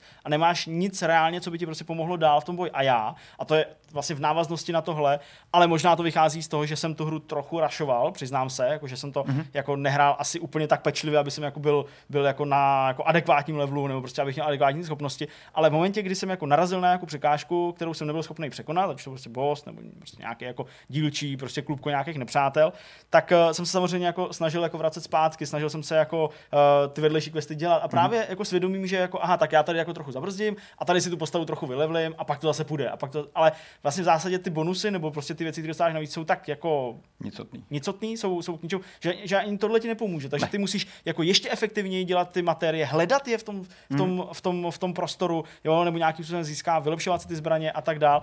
A to je teda jako fakt náročný. To bylo právě no. té party, pak v, v, jako v tom samotném závěru tam nějaký endgame content samozřejmě je, uh, ale je teda nepoměrně chudší než v jakýchkoliv jiných hrách uh, tady toho žánru. A hlavně, jak jsem říkal, je nesmyslný. Ty si v nějakém z posledních tajných fightů, to není nějaký spoiler, bude hmm. Bahamuta, legendární summon a všechno, Jasně. bude ho na konci hry, kde už pro tebe není nic, co by si dál dělal. Jakože, takže vlastně nemůžeš využít. Můžeš začít hrát od začátku na nějakou hard obtížnost, kde nemůžeš používat itemy, ale to prostě není to, co chceš. Jako každý, každá taková hra má prostě ten systém udělaný tak, že to, co dostanu tady, tak to mi mám udělat radost. Tady je to prostě jako další meh. Mám příběh hmm. hotový a vlastně tam jakoby není pro tebe co dál. Jo, a já, já, to nechci hodnotit, že tam ten content není, on tam nemá být asi z nějakého důvodu v pohodě, ale ten, co tam je, ten side content, ten nepovinný, tak je prostě zanedbatelný. Je to taková opravdu jako levná náhražka questu. Už to hlavně není jako nějak navázaný pak na ten příběh. Prostě Ano. je to jako, jako hotovo, konec a vlastně už to je k ničemu. Tyhle Hledáš věci. vole kočky ve slamech. Dřív, tak, quest. kočky, ale dřív, dřív prostě bys to třeba využil v té hře k něčemu. Ano, ano. Třeba právě ty samony tajný, ale takhle už ti jsou úplně, Hotovo. úplně, úplně na k ničemu. Někdo A- by mohl mít teďka docela pocit, že jsme to jako solidně poblili, že tomu nakládáme prostě to je to se- je A to jsem ještě neřekl tu jednu Ještě věc. Hej, tak já myslím, že přejdeme pozitivně, jsem se zeptat, v čem je to teda dobrý, ale OK, tak v čem je to ještě špatný, Zdeňku? Ne, tak eh, to už nechci říkat, že je špatný, ale já, že jo, když jsem eh, načítal tu Petrovou recenzi a pak jsem z ní stříhal tu, eh, tu video recenzi, Mhm. mm-hmm. do které jsem zapomněl dát číslo, což se omlouvám, je to 8 z 10, tak eh, to byl vůbec den, viď? Já jsem smazal hru ten To byl den, den. na stream a ještě jsem nedal Jsme se byli podívat, jestli je, jestli je hra připravená. Ty jsi toho, ti to musím říct, jako diváci to Tak už ale ví, ale intermezzo. prostě pauzička, jo, ale prostě ráno jsme dali stáhnout hru, jo, Disaster Report 4, takže japonský, asi 30 to bylo giga, nějak jo, spojený, prostě. porouchaný OPS No, networku. jako Ok. jo. docela prostě, chtěli jsme mít jistotu, prostě hodinku před streamem, už jsem se chystal ten stream poutat, tak jsem říkal, hele, Zdeňku, jenom na to mrkneme, jestli prostě ty savey jsou kompatibilní, zkontrolovali jsme to, všechno fungovalo, bylo to super. A teďka si sedám a Zdeněk dělá, jo, prostě vybere tu hru, To je pomáhat. dá Počkej, option- ale ještě, ještě, já ještě musím, ještě, ještě, ještě, No, říct, jasně. ještě musím říct, Jirka totiž to měl na svém účtu a když to chtěl jenom otestovat, tak se přihlásil přes Jo, náš pravda. účet, kde to je aktivovaný taky, tu hru pustil a ta hra běžela a od té konzole odešel. A já jsem věděl, že to bude hrát z Jirkova saveu, takže jsem chtěl tu hru vypnout, protože jsem chtěl přihlásit konzoli Jo, z jo. Vortex účtu na účet eh, Jirky. Ale přehlásil to uživateli tak, že vybral hru, zmáčknul option button, dal smazat hru, kontrol se zeptal, jestli skutečně tu hru chce smazat a Zdeněk potvrdil, že to chce že smazat. smazat. Bylo to smazaný a Zdeněk říkal, "Ah! Ah! Ježišmarja, já jsem debil, já jsem to smazal, prostě já se pomlouvám, já vůbec nevím, co jsem udělal, prostě je to smazaný, prostě. Já jsem totiž dal options a zavřít aplikaci, že jo. Já jsem dal options, smazat aplikaci a Ale teď ještě, já si ještě pamatuju, jak mi jako před, úplně jako před očima jako bliklo jako něco jako najdete v hranatá závorka knihovně, konec hranatý závorky, že jo, tak tam je prostě to a já jsem ani jako nepřemýšlel prostě v tu vteřinu. už jedeš Jsem jako, vlastně. ano a teď už, teď už to nejde vzít zpátky. Kolečko, Teď kolečko. to tam Ještě jenom ten není. progres bar vymazávám. Ty vol. A tam ani není progress bar, to jenom čekáš, že jo, prostě čekáš, prostě jak jsem, no. Směřuješ se s tou No, každopádně to byl, to byl špatný den, kde jsem teda nedal tu, uh, nejdřív to číslo tý recenze a pak teda jsem smazal tu hru a to jsme nějak zachránili. Nicméně vracím se, co mě překvapilo, když jsem to načítal a když jsem tu video recenzi dělal a samozřejmě jako neměníme ničí klejmy, ničí jako uh, výroky, já jsem prostě jenom jako načet to co, to, co Petr napsal, to je jeho pohled, ale já se vůbec nestotožňuji s tím, že ta hra je jako ty jsi tam jako předunal, že tě jako nechává nakouknout grafikou do nového, Mhm. uh, do nové generace. Jako na jedné straně jsou úplně famózní, fantastické cutscény a vlastně ještě jako hlubší příklon k tomu příběhu, ty teda budeš mluvit o těch změnách, o kterých já ještě moc nevím, ale jako příklon k tomu příběhu a opravdu ty, ty dubbing, a ta, ta, ta hra je fakt úplně jako famózně vypadá, je krásná, má úplně nádherný animace. Spousta těch lokací je jako pěkná, nebo mm-hmm. atmosférou, tak jako celkově pěkná, ale ty detaily mě přijdou úplně No, já, kdyby byl jako hater z internetu, řeknu jak z PS3, jo, prostě. Detaily čeho, jako prostředí myslíš? Jako No, jakože ambientní? prostě třeba, když se prostě podíváš, já nevím, jako, jako na nějakou texturu nějakého bordelu na zemi, Aha, nebo aha. nějaký, nějaký, tam byl prostě nevím, převržený nějaká popelnice, nebo něco v těch slamech, prostě nějaký bordel, tak to bylo taky jako rozplizlý, divný. A to nebylo, že tam jako nedoskočí ty textury, Aha, což prostě je problém, špatná. Ale prostě jako fakt jako divný, špatný. A přesně já jsem tam i do toho, do té části, kde ty mluvíš, že to vlastně působí jako, že tam jsou strašně dlouhý prázdné chodby, tak tam zrovna máme jako takovou jako fakt prázdnou chodbu, že to je jak nějaká křižovatka prostě na cestě eh, z bodu A do bodu B, tak to je přesně ono. Jako já jsem, já jsem ten svět, když jsem byl sám, Mhm. jo, když jsem mnou nešla žádná z těch postav, tak mě, jako já jsem se až bál někdy, jestli jako, jestli jako už neumřeli všichni. Nebo se něco. protože tam jako těch míst, které jsou úplně prázdný, ale jako úplně, tam prostě není nic, je strašně moc a to ty přijde, že to jako, jako sráží úplně, úplně ten jako zážitek z té hry, Mm, nebo jako celkově i z té grafiky a to mě právě hrozně Já překvapilo. mám pocit, že to je trošku záměr jako zachovat nějaký industriální pohled na ten svět, ale jak říkáš, jako on je to takový ten trošku japonský styl, že ty chodby jsou prostě takový unilý, takový jako, tam chybí ta interakce s tím prostředím, která jako není tak členitý, je to prostě jako monolit, který je hezky vymodelovaný, hezky To nastylovaný, ale je trošku takový tím, jako že třeba nereaguje tolik těch věcí v tom prostředí, No to že, tak že ano, se to ano, právě ano. tvá, ne, já neříkám, že to je, ale tváří se to chvíli jako hack and slash, ty tam rozpoutáš tu řežbu s tím mečem a teď očekáváš, že všechno bude na tebe reagovat, vybuchovat a tam jako horko těžko se tu a tam někdy Hmm. odsune nějaká krabice nebo se něco zhroutí, ale ne, že bys to ala Devil May Cry prostě rozsekal vejpůl a prostě všechno vybuchoval. No jasně, no, takový bordel to není na té na tý úrovni toho environmentu. Já právě ty textury, co zmiňuješ, tak ty nějak neřeším. To je prostě jako, jako uh, ambientní environment, který mě vlastně moc netrápí. OK. Co mě bavilo spíš, tak je právě přesně ten přechod mezi cutscenama, No to mezi super. CGIčkama, různý animace. Ten závěr té hry, ta poslední hodina je vlastně jeden dlouhý boss fight, to není A žádná teď jako... To, to není spoiler, to ještě- tak, takový Final Fantasy, takový jako máme, ale Ale to jo. to, co se tam děje, jako to muselo prostě vyrábět třeba jako 10 Aziatů, který krmíš kokainem měsíc v kuse. To je úplně nesmíš tohle, ale vlastně neuvěřitelný. Jo, jakože to, je, to, co tam se děje, já jsem hrál to hodinu, dohrál jsem to, musel si popláhnout ksicht, protože Že ty efekty, plakal. ten bordel, co si na tebe lítá, je to vlastně jako hrozně náročný.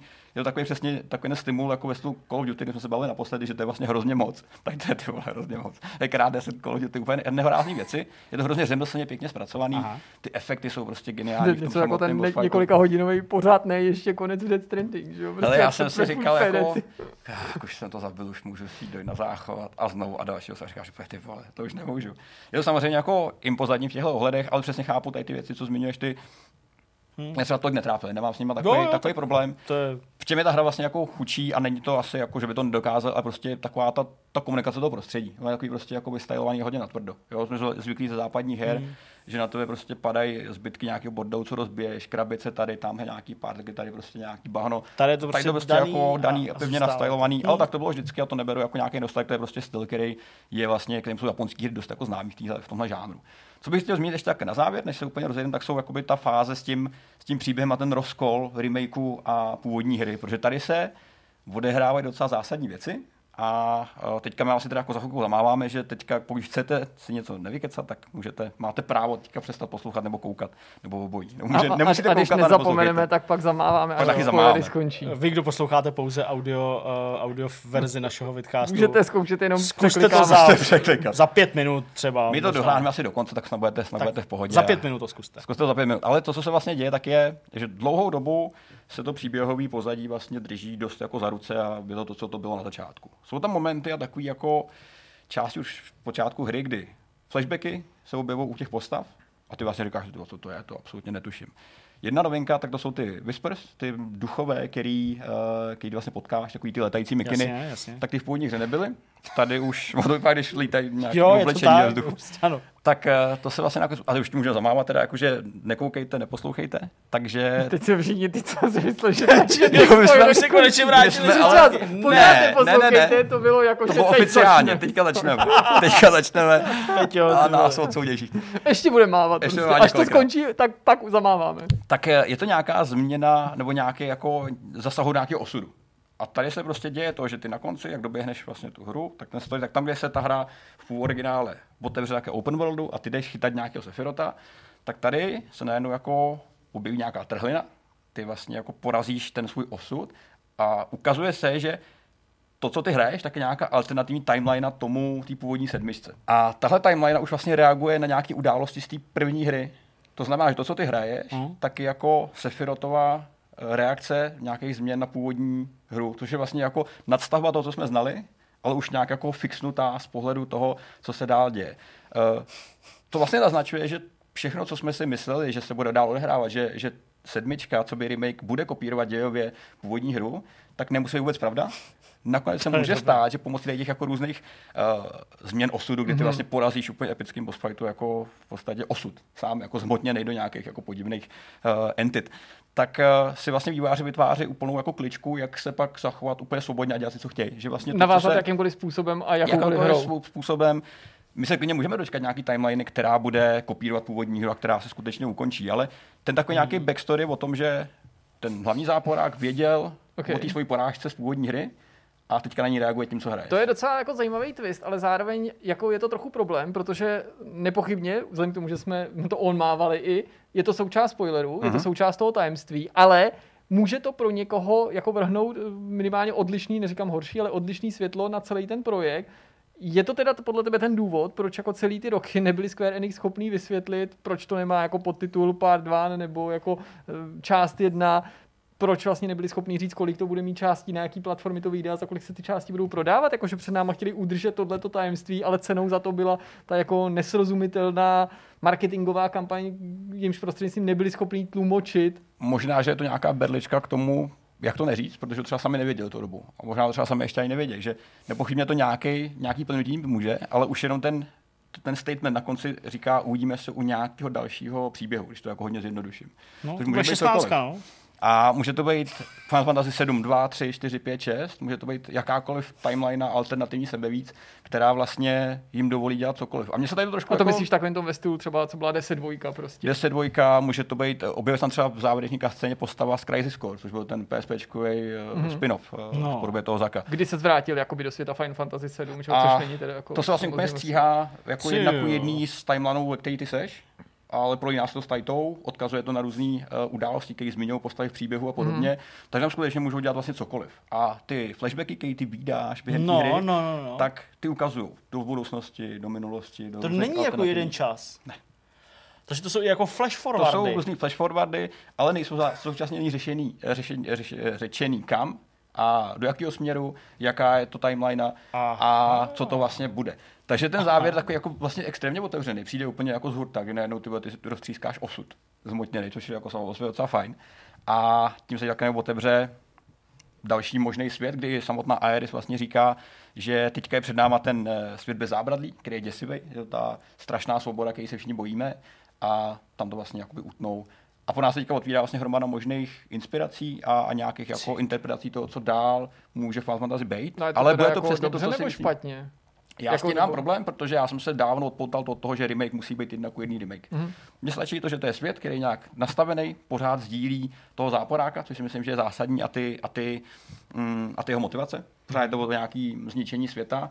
Ale mně se úplně nelíbí ta berlička s těma eh, hrama v čase. Taková jako jednoduchá. On se hodně používá v příběhu. V game designu, v funkčnosti to může být celkem fajn, byla tady spousta her, čas používají pro nějaký mechanismus, ale v příběhu to působí tak jako, tak jako levně, víš, jakože když nevíš co, když nedokážeš vymyslet nějaký No. zajímavý plot twist, tak tady prostě zapojíme 10 různých časových linek, které se prolínají a máme vlastně teoreticky neomezené možnosti, jak s tím dál manévrovat. Hmm. Samozřejmě to si hodně jako maluju, realita může být třeba úplně jiná, jo? ale tady ten náznak je skutečně jako dost explicitní Chápu. a je takhle vyřčený. Hele, já vlastně ale jako mám tady příklad, no já zase nevím, jako, jak moc můžu spojovat, no, jako nechce se mi vlastně moc, ale jako hrátky s časem, Mhm. Ne, to já vlastně ani nemůžu říkat. No a teď jsme v té spoilerovní části, nebo to se To, týká jo, ale jiný to hry, se jo. týká i tebe, že jo, třeba, jako, jo? To, se, to se týká úplně jiný hry, já vím, že ji chceš hrát a, a nechci No, ti jaký hry, tak řekni. No, Half-Life, že jo, Jo, ten takhle, novej. aha. Tak to zase nechci tady říkat, Tak tam, no. tam asi nezabíhej do podrobností, ale fakt, že tam jsme asi taky očekávali, že o tom čas nějak půjde už od momentu, kdy nás výváři upozorňovali na to, že je to sice mezi jedničkou a dvojkou, ale zároveň bychom si měli zrekapitulovat epizody 1 Tak, a 2, přesně. které jsou Ok, ok, samozřejmě ok. jako Ty nejdál. jsou, ty jsou po... Jako, já prostě nemůžu říct, že uh, je zajímavý sledovat, že od skalních fanoušků Final Fantasy, Final Fantasy 7 potažmo, na Redditu je spoustu jako vláken, který to velmi kritizují. Mhm. Mm-hmm. Ten závěr, který teďka tady popisuješ, nebo který kritizují obecně, protože já jsem nezabýval příliš do detailu, ale jako obecně to padalo tam. Prostě ten, tahle hra úplně všechno mění a je to úplně na hovno. Jo, to tam prostě jako padalo. A je zajímavý sledovat odlišné reakce hmm. táborů dvou jako velmi vášnivých skupin uh, příznivců nějaký herní série, jak na podobný, já neříkám stejný, ale jako podobné věci reagují a že u toho Half-Life uh, jsou ty lidi dle mýho jako pozitivně naladění. A není to tím, že ten ta Alex není prostě remake, nebo to nehraje roli teďka v tom, Eh, v té jako to asi, konstrukci? to asi úplně nehraje takovou jako roli, ale jakože eh, prostě byli ochotní přijmout nějaký změny třeba. Mhm. Prostě Jo. takže něco v časové linii je jako Přesně, jinak. přesně. Jo, takže byli ochotní to jako přímo, ale asi proto, že to dává jako ve výsledku takový Inception jako, jako Hmm. pocit, jo. Hmm, hmm. A že to vlastně funguje, že to je jako dobrý promyšlení. Je to Tady vlastně tohle novýho. působí spíš jenom jako přesně taková ta rozehrávka, jako my moc vlastně nevíme kam, jo, i když asi nějaký plán Asi má, určitě má, ale- ale tady vám prostě nabízíme jako pět, šest volných nějakých variant, kam se jako můžeme vrtnout a přesně může to být buď to jako pokráčko jako sedmičky, nebo v zásadě to může být úplně nový příběh. Tak, jo, ano. takže, takže uh, to je asi ten, to je asi ten ten problém, že prostě šaháš na existující příběh, jo? že, že Hmm. lidi prostě vlastně chtějí to samý, ale hezčí a větší a trošku jiný. A do značné míry, když, když jsme se bavili že v nějakém jako PR smyslu o, o remakeu sedmičky, tak to může působit hrozně pozitivně. A pak když jde na to lámání uh, dřeva, nebo jak se to říká, lámání Chleba. chleba, tak, uh, tak Štípání když se štípe chleba, tak třísklý tak. Tak to samozřejmě může být trošku napřes přes uh, vzít jako negativum. Ale Hmm. hmm. já si nemyslím, že to je problém, protože skutečně fakt je to o tom, na jakou nohu šlápneš. Buď to prostě ublížíš někomu, kdo, kdo chce ten, eh, ten původní zážitek jiný. Já jsem v tom, v tom otevřený a věřím, že i to dá, může dát pořád smysl, že to nemusí úplně Ok. okay. jako mindfuck, co se stane. Jo? Že oni využili nějaké možnosti, jak eh, ten, ten první díl uzavřít, protože kdyby ho uzavřeli tím stylem, jak uzavřeli první disk eh, původní sedmičky, by tak, to tak to prostě uzavřený. bude bída, nebo je to uzavřené, bude to hlavně nuda. Takže to je prostě, ale ten problém od počátku, kdy oni prostě čelili tomu, že jako ten příběh neodvypráví celý, Ano. vědomě, tak se prostě Až ho rozhodli a ty důvody jsou do značné míry no. legitimní, ale potřebovali tam mít nějaký vyvrcholení v tomto případě překvapení, možná si chtěli chystat nějaký moment ve stylu prostě závěr planety opic, aby jako uspokojili nováčky, ale zároveň řekli nebo mohli naznačit, že mají něco i pro jako veterány, to je konec konců teze, která se opakovala i při remakeu RE2 a remakeu RE3 a já jsem si na tu trojku teďka musel na ten Resident prostě zase během toho vašeho povídání vzpomenout, protože jsem si jako rekapituloval ty odlišnosti od toho originálu, které tam taky jsou, něco prostě zmizelo z té hry, včetně Mhm. mm-hmm. a jak jako s nelibostí na to skalní fanoušci reagovali, navíc se to podepsalo i na té dílce zjevně, což souvisí samozřejmě i s tempem té hry, protože ta hra navzdory tomu, že byla akční, byla prostě pořád pomalejší s ohledem na celou tu koncepci a fixní kamery. Ale jak vás poslouchám, tak mám pocit, že tohle je mnohem jako, mm, jako markantnější odchýlení od té Hmm. původní Hmm. koncepce nebo původního příběhu. Případě tohohle toho remakeu, zvlášť, když to jako remakem nazveš. Ale jsem takový podezřívavý stran toho čísla nebo té uh, epizodické povahy. Já vím, že ten slovo epizodický není úplně tady Hmm. spravedlivý, protože to jako implikuje něco menšího. Protože si teďka, když mi tohle říkáš, a já si vzpomínám na celou tu marketingovou kampaň, na ten mobile té hry, a to, že to neakcentuje, to, že to je na další díly, a to, že vůbec nemluví o tom, na jaký platformy to bude vycházet, a jestli budeš dědit safe a jakým způsobem případně, a co když koupíš jinou konzoli, a kolik to bude stát a budou to DLCčka, nebo to budou samostatné tituly za plnou cenu, tak si tak v tom jako najednou vidím nějaký plán a neříkám nutně jako zlej, nebo že nás tady chce někdo občůrat, tak to nemyslím, ale myslím, že možná to s tím překvapením trochu překombinovali a že jim to překvapení neumožnilo právě všechny tyhle ty Mhm. věci, které trápily fanoušky nebo hráče obecně jako správně vysvětlit, logicky. To jo. asi určitě, no. To asi určitě, já sám nevím, co to úplně jaký čekat dál, ale teďka je to nějak uzavřený a právě i ta otázka, kdy bude další díl, co to přesně bude, jako No to další dva roky. Hm?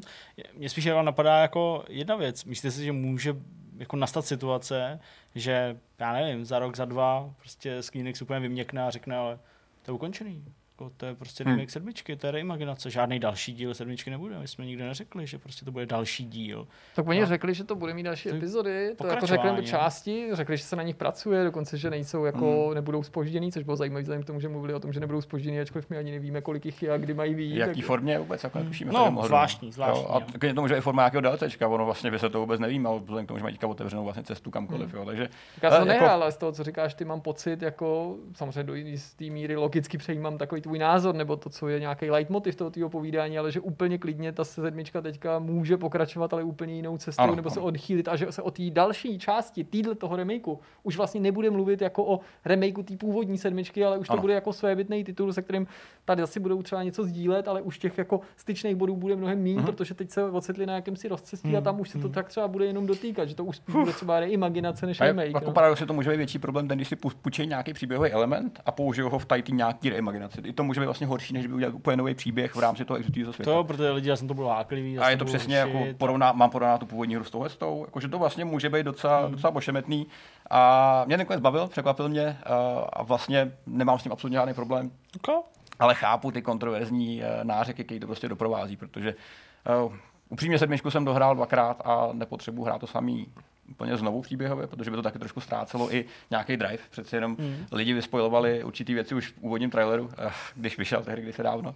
Takže asi chápu, že to má i legitimní důvody, často funkční, protože přece překvapit potřebuje zase nový publikum, ale je to starý, že? jo, takže to může mít Jasně. nějaké svoje další dopady. Ale No, překvapil teďka si můžeme odmávat, Jasně, dobrý nápad. teďka už můžete zase poslouchat, už jsme všechno řekli. A Ale v zásadě řekli jsme všechno řekli. řekli jsme všechno. všechno jsme řekli. Nechcete přidat na závěr něco jako skutečně pozitivního, něco, co není třeba jako, ty jsi to pochválil a zároveň si jako řekl, že je to určitě polarizující, něco, co by teda jako, neříkám obhájilo ty verdikty, ale obecně teda lidem třeba, kteří vůbec Hele. Final Fantasy nehrajou nebo to nesledovali dopodrobna, Lidi- řeklo, proč je jako výsledkem pořád jako velmi, velmi dobře hodnocená hra většinou.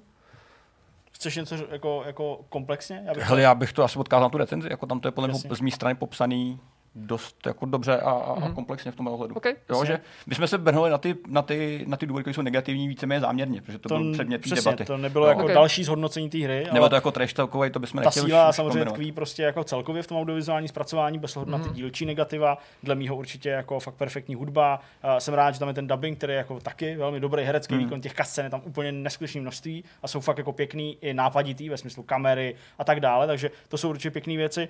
Uh, ty souboje, uh, přesně jak to říkal Petr, aspoň i tak mi to přijde, jsou prostě chvíle, kdy si připadáš jako bůh, který ovládá úplně všechno a všechno ti tam prostě lítá, padá a cítíš se fakt úplně, jak kdybys byl z jiné planety, takže ten pocit je skvělý. A pak samozřejmě lidi, kteří hrajou Final Fantasy, tak jako chtějí vidět uh, slavnou scénku u uchyláka, uchyláka uh, pana Dona, takže, takže jako převlek prostě Klauda do apartní dívčiny s dlouhými copánky bílými si myslím, že musí rozpálit každého fanouška téhle hry a za to jediný už bych možná zvyšoval klidně o, o jeden bod nahoru, protože ta scéna a vůbec celá ta scéna Je to tady je úplně podivně famózní. šílený, ale ne tak moc šílený, jako Je to bych skvělý. čekal. Jako Je pořád to to, se drží docela, docela příkre. A pokud má někdo takový problém s tou teatrálností japonské, No, her, tak tady to místama je, hrát. ale není to tak strašně, aby třeba čekal. Že jsou jako, jako procítěných scén, tady naštěstí už nehrozí a je to mnohem civilnější. Dobrá, tak eh, asi tolik eh, k Final Fantasy 7, tak pojďme na to poslední téma, to bude trochu kratší, ale eh, s takovým jako zamyšlením na konci. Hm? Další oblíbený téma o, o crunchích a Ano. o Rockstaru. A on to nebyl jenom crunch, my jsme si o Rockstaru a jeho potížích s nějakým vedením a řízením projektů povídali několikrát. Sam Hauser, byl to jeden z těch bráchů, který nedávno odešel z firmy po roční pauze. To taky asi odkazuje na spoustu věcí, když děláš hru pět let v kuse a pak si dáš rok pauzu a pak se řekne, že už to na to nestojí a nevrátíš se. Něco říká. A ten článek a ty informace, o kterých se budeme bavit, tak eh, naznačují nějakou změnu koncepce Hmm. eh, řízení projektů a firmy, minimálně teda ve smyslu Rockstaru, o kterém se budeme bavit. Hmm. Eh, V čem to souvisí ty změny, v čem to spočívá Mhm. a co je jejich obsahem. Tak eh, na úvod, jako jsem říkal na samém začátku tohle vidcastu, tak jenom, že to zase pochází z dalšího článku uh, Jasona Schreera, takže ten článek byl samozřejmě zveřejněný na Kotaku. A jako jsem říkal, uh, celý motiv toho článku je, pojďme se po 18 měsících od vydání Red Dead Redemption 2 podívat zpátky do Rockstaru, jak to tam teďka vypadá a jak se s těma lidma zachází. Ne už ovšem primárně takovou tou jako investigativní cestou, to znamená, že nejenom skrze vyjádření nějakých nejmenovaných zaměstnanců nebo bývalých zaměstnanců Rockstaru, který třeba v nedávné době tuhle společnost opustili, ale i na nějaký oficiální rovině mm-hmm. dostali k tomu vlastně Rockstar příležitost se vyjádřit a sami popsat nějaký změny, který pak Jason Schreier na základě e-mailu, který mu přišel od Jennifer Kolbe, což je šéfová publishingu, tak uh, na základě tohohle toho e-mailu, který on od ní obdržel, tak uh, pak právě to konfrontoval ty její slova s nějakýma názorama asi 15 právě zaměstnanců, uh-huh. který sice nejsou jmenovaný, ale údajně teda v Rockstaru pracují nebo pracovali. Tak v první řadě, když to vlastně jako přeskočím ten e-mail a hnedka začnu těma, eh, těma jednotlivými zaměstnancema, tak v zásadě všichni souhlasí s tím, nebo víceméně jako potvrzují, že k nějaký změně došlo. Že, že ta společnost opravdu prošla za ten víc než rok nějakou transformací. Mm-hmm. Ale a to většina z těch lidí zase jako dodává, že možná ne všechno, co se oficiálně řekne ven a ne všechno, co teď jako tady eh, paní Kolbe napsala, nebo slečna Kolbe napsala, tak eh, může platit, protože my v tuhle chvíli jako toho teď tolik neděláme, takže vlastně není ani prostor pro to otestovat, jestli Jasně. nově nastavené postupy, menší tlak třeba na to, na to krančování, nebo takzvaně nově zavedený flexi time, mm-hmm. uh, jestli to prostě jako skutečně bude fungovat i v době té krize. Jasně, rok před releasem to bude jako Přesně. jako ta ukáže. zatěžkávací zkouška že, toho systému Přesně nebo té nové kultury. Přesně tak. Takže uh, jako vlastně pochybují nad tím.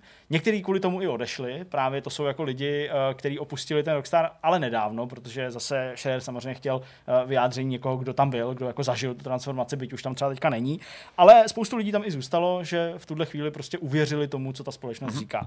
Eh, tím se vracím zpátky k té Jennifer Kolbe, která teda odpovídala v tom e-mailu na to, že v první řadě se prostě změnilo řízení té firmy.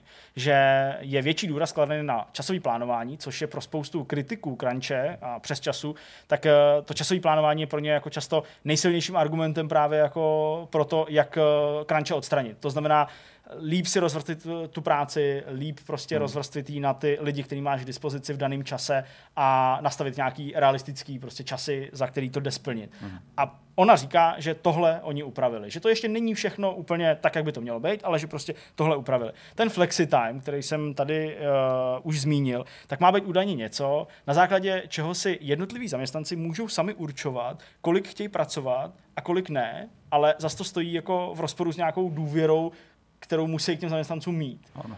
A to si třeba myslím, že je jako mega ošemetná záležitost, jo? protože prostě uh, jako v pak se může stát ten opačný problém a to, že prostě ty hry nikdo nekončí, jo? protože hmm. prostě ty lidi jako nebudou mít žádný jako stres nebo nebudou nějaký mít prostě přesně jako nějaký mantinel a hmm. třeba si ten čas jako nebudou vymezovat, uh, vymezovat dobře. Uh, Schreier na základě zase vyjádření spíš těch ostatních nejmenovaných lidí, tak uh, tam zase poodkrývá ještě takové jako jiné věci a to, že prostě partička lidí kolem uh, Hauserů, uh, zejména kolem sama Hausera, a jeho nějaký jako vlastně na stejný úrovni, no prostě nějaký jeho nejbližší spolupracovníci, že jako velmi často uh, razili takovou tu politiku, uh, nebo politiku, spíš takovou tu kulturu těch jako drsných párty, takových těch jako chlastaček, takového toho jako, jako chlapáckého pokecávání jo, jo, jo, jo. prostě v té společnosti a že to jako nějak zmizelo, ale vůbec se v tom článku nezmiňuje ta skutečnost, že ten Hauser odešel. Jo? Jo, a teď je jako jasně. otázka, jestli to jako byl nějaký nátlak, jestli to, mm-hmm. jestli to byla jeho svobodná vůle. Samozřejmě to, co řekl on, že prostě odchází, respektive to, co bylo komentováno to uh, ze strany Take Two, že, že prostě mu děkují za tu jeho službu a že prostě odchází,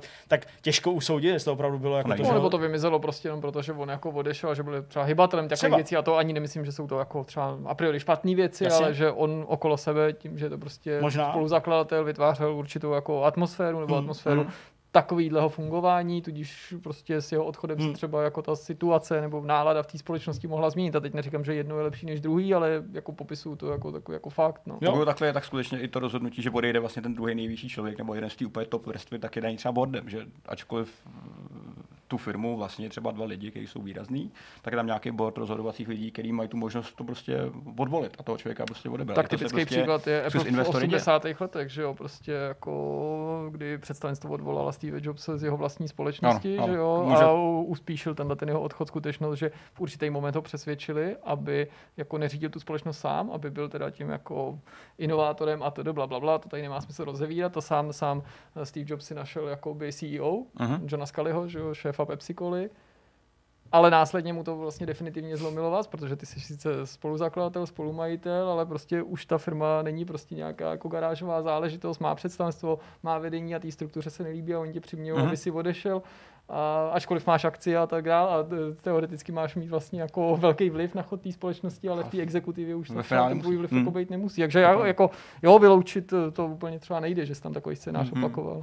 Další věcí, eh, kterou Schroeder ještě tam jako v závorce popisuje, že mu nikdo nechtěl jako z oficiálních míst Rockstaru potvrdit nebo nějak komentovat, je to, že mu pár těch lidí oslovených mělo říct, a já furt budu říkat tenhle ten hmm. podmiňovací způsob, tak mu mělo říct, že asi odchodem teda Hausera z té společnosti a to mě trochu šokuje. Najednou tohle obrovský studio s mnoha pobočkami po celém světě prý údajně začíná fungovat jako skutečná firma, hmm. uh, odpovídající své velikosti. Detaily, jako co tím je přesně myšleno, tam řečený nejsou, ale bylo by fakt zajímavý zpětně pak třeba zjistit, jestli to opravdu byla vina toho Hausera, a, nebo ten jeho obrovský vliv mm. na, tu, na tu společnost, která prostě jako fakt rozklížila to vedení a vlastně nepracovali efektivně. A možná se věřit, to... že takhle by v takovémhle stavu mohli pracovat přes 20 let, že a něco jiného by bylo, kdyby se psal rok 2005, ano. ale je rok 2020 hmm. a ta firma existuje prostě od 90. let. Hele, ano, přesně, to je prostě to, jako co mě, eh, nebo nad čím, nad čím jsem se pozastavoval, protože eh, samozřejmě ty problémy, které vypluly na povrch s vydáním Red Dead Redemption 2 určitě nebyly jako, ucel, uh, jed, uh, jako jednotlivý nějaký věci, které se prostě děly jenom u Red Dead Redemption 2. Jo. To prostě dle mýho muselo procházet tou společností jo, roky. Sám, sám ostatně Hauser říkal, že uh, na Red Dead dělal s těma svýma scenáristama, že jo, prostě 100 hodinový týdny a že jsou na to takhle zvyklí, což jsou jeho slova, takže určitě to bylo něco, co prostě v té společnosti bylo dlouho. Ale jako je fakt zajímavý sledovat, jestli vliv jednoho člověka a jeho případný odchod by mohl takhle tu společnost narovnat. Uh, samozřejmě, tím ale Schreier, ostatně i s těma ostatníma lidma, dochází k tomu, co je právě strašně jako pro hráče možná ošemetný, riskantní, nebo z jejich pohledu. A to, že když ty společnosti začnou uh, bořit tyhle ty jako zaběhlý standardy v tom, že se, se pracuje přes čas, protože jako ty lidi chtějí něco společně dosáhnout hmm. a podobně, a začnou opravdu jako uh, věnovat se té práci jenom na základě nějakého pevně vymezeného času, který nepřetejká, že ty hry jako nebudou přicházet, jo? nebo nebudou přicházet v takovém množství, nebo frekvenci. v takové šílené frekvenci, i když u Rockstaru to tak šílená frekvence. Ale, byla spíš ale, kvalita, nebo ta velikost, ale nebo ta velikost té hry prostě přesně, no. jakoby v tom, v, tom, v, tom čase,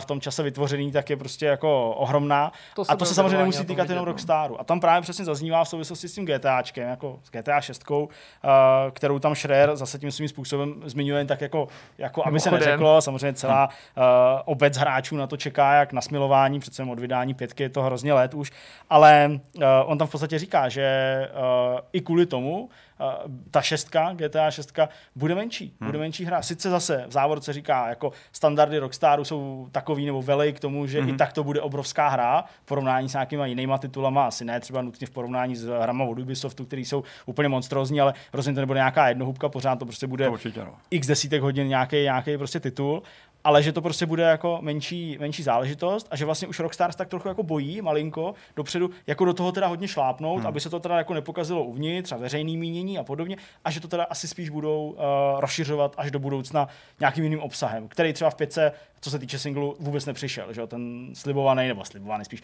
naznačovaný, nebo minimálně jako s příslibem komentovaný jo, jo, jo. Uh, nějaký ten bod, že by mohli v určitý momentě přicházet hmm. nějaký příběh DLCčka, tak uh, vlastně nikdy nebyl naplněný a všechno ostatní se pak věnovalo jenom tomu onlineu. Takže tady přichází takový jako varování, který vlastně je jako pro ty hráče, jo? Jakože vy vlastně po nás hmm. chcete ty nejlepší a největší tituly ale pak jste to vy, kdo prostě pod článkama Jasona Schreera jo, eh, říkají, jak herní společnosti jsou otrokáři, který s bičem tady stojí nad našima vývojářema.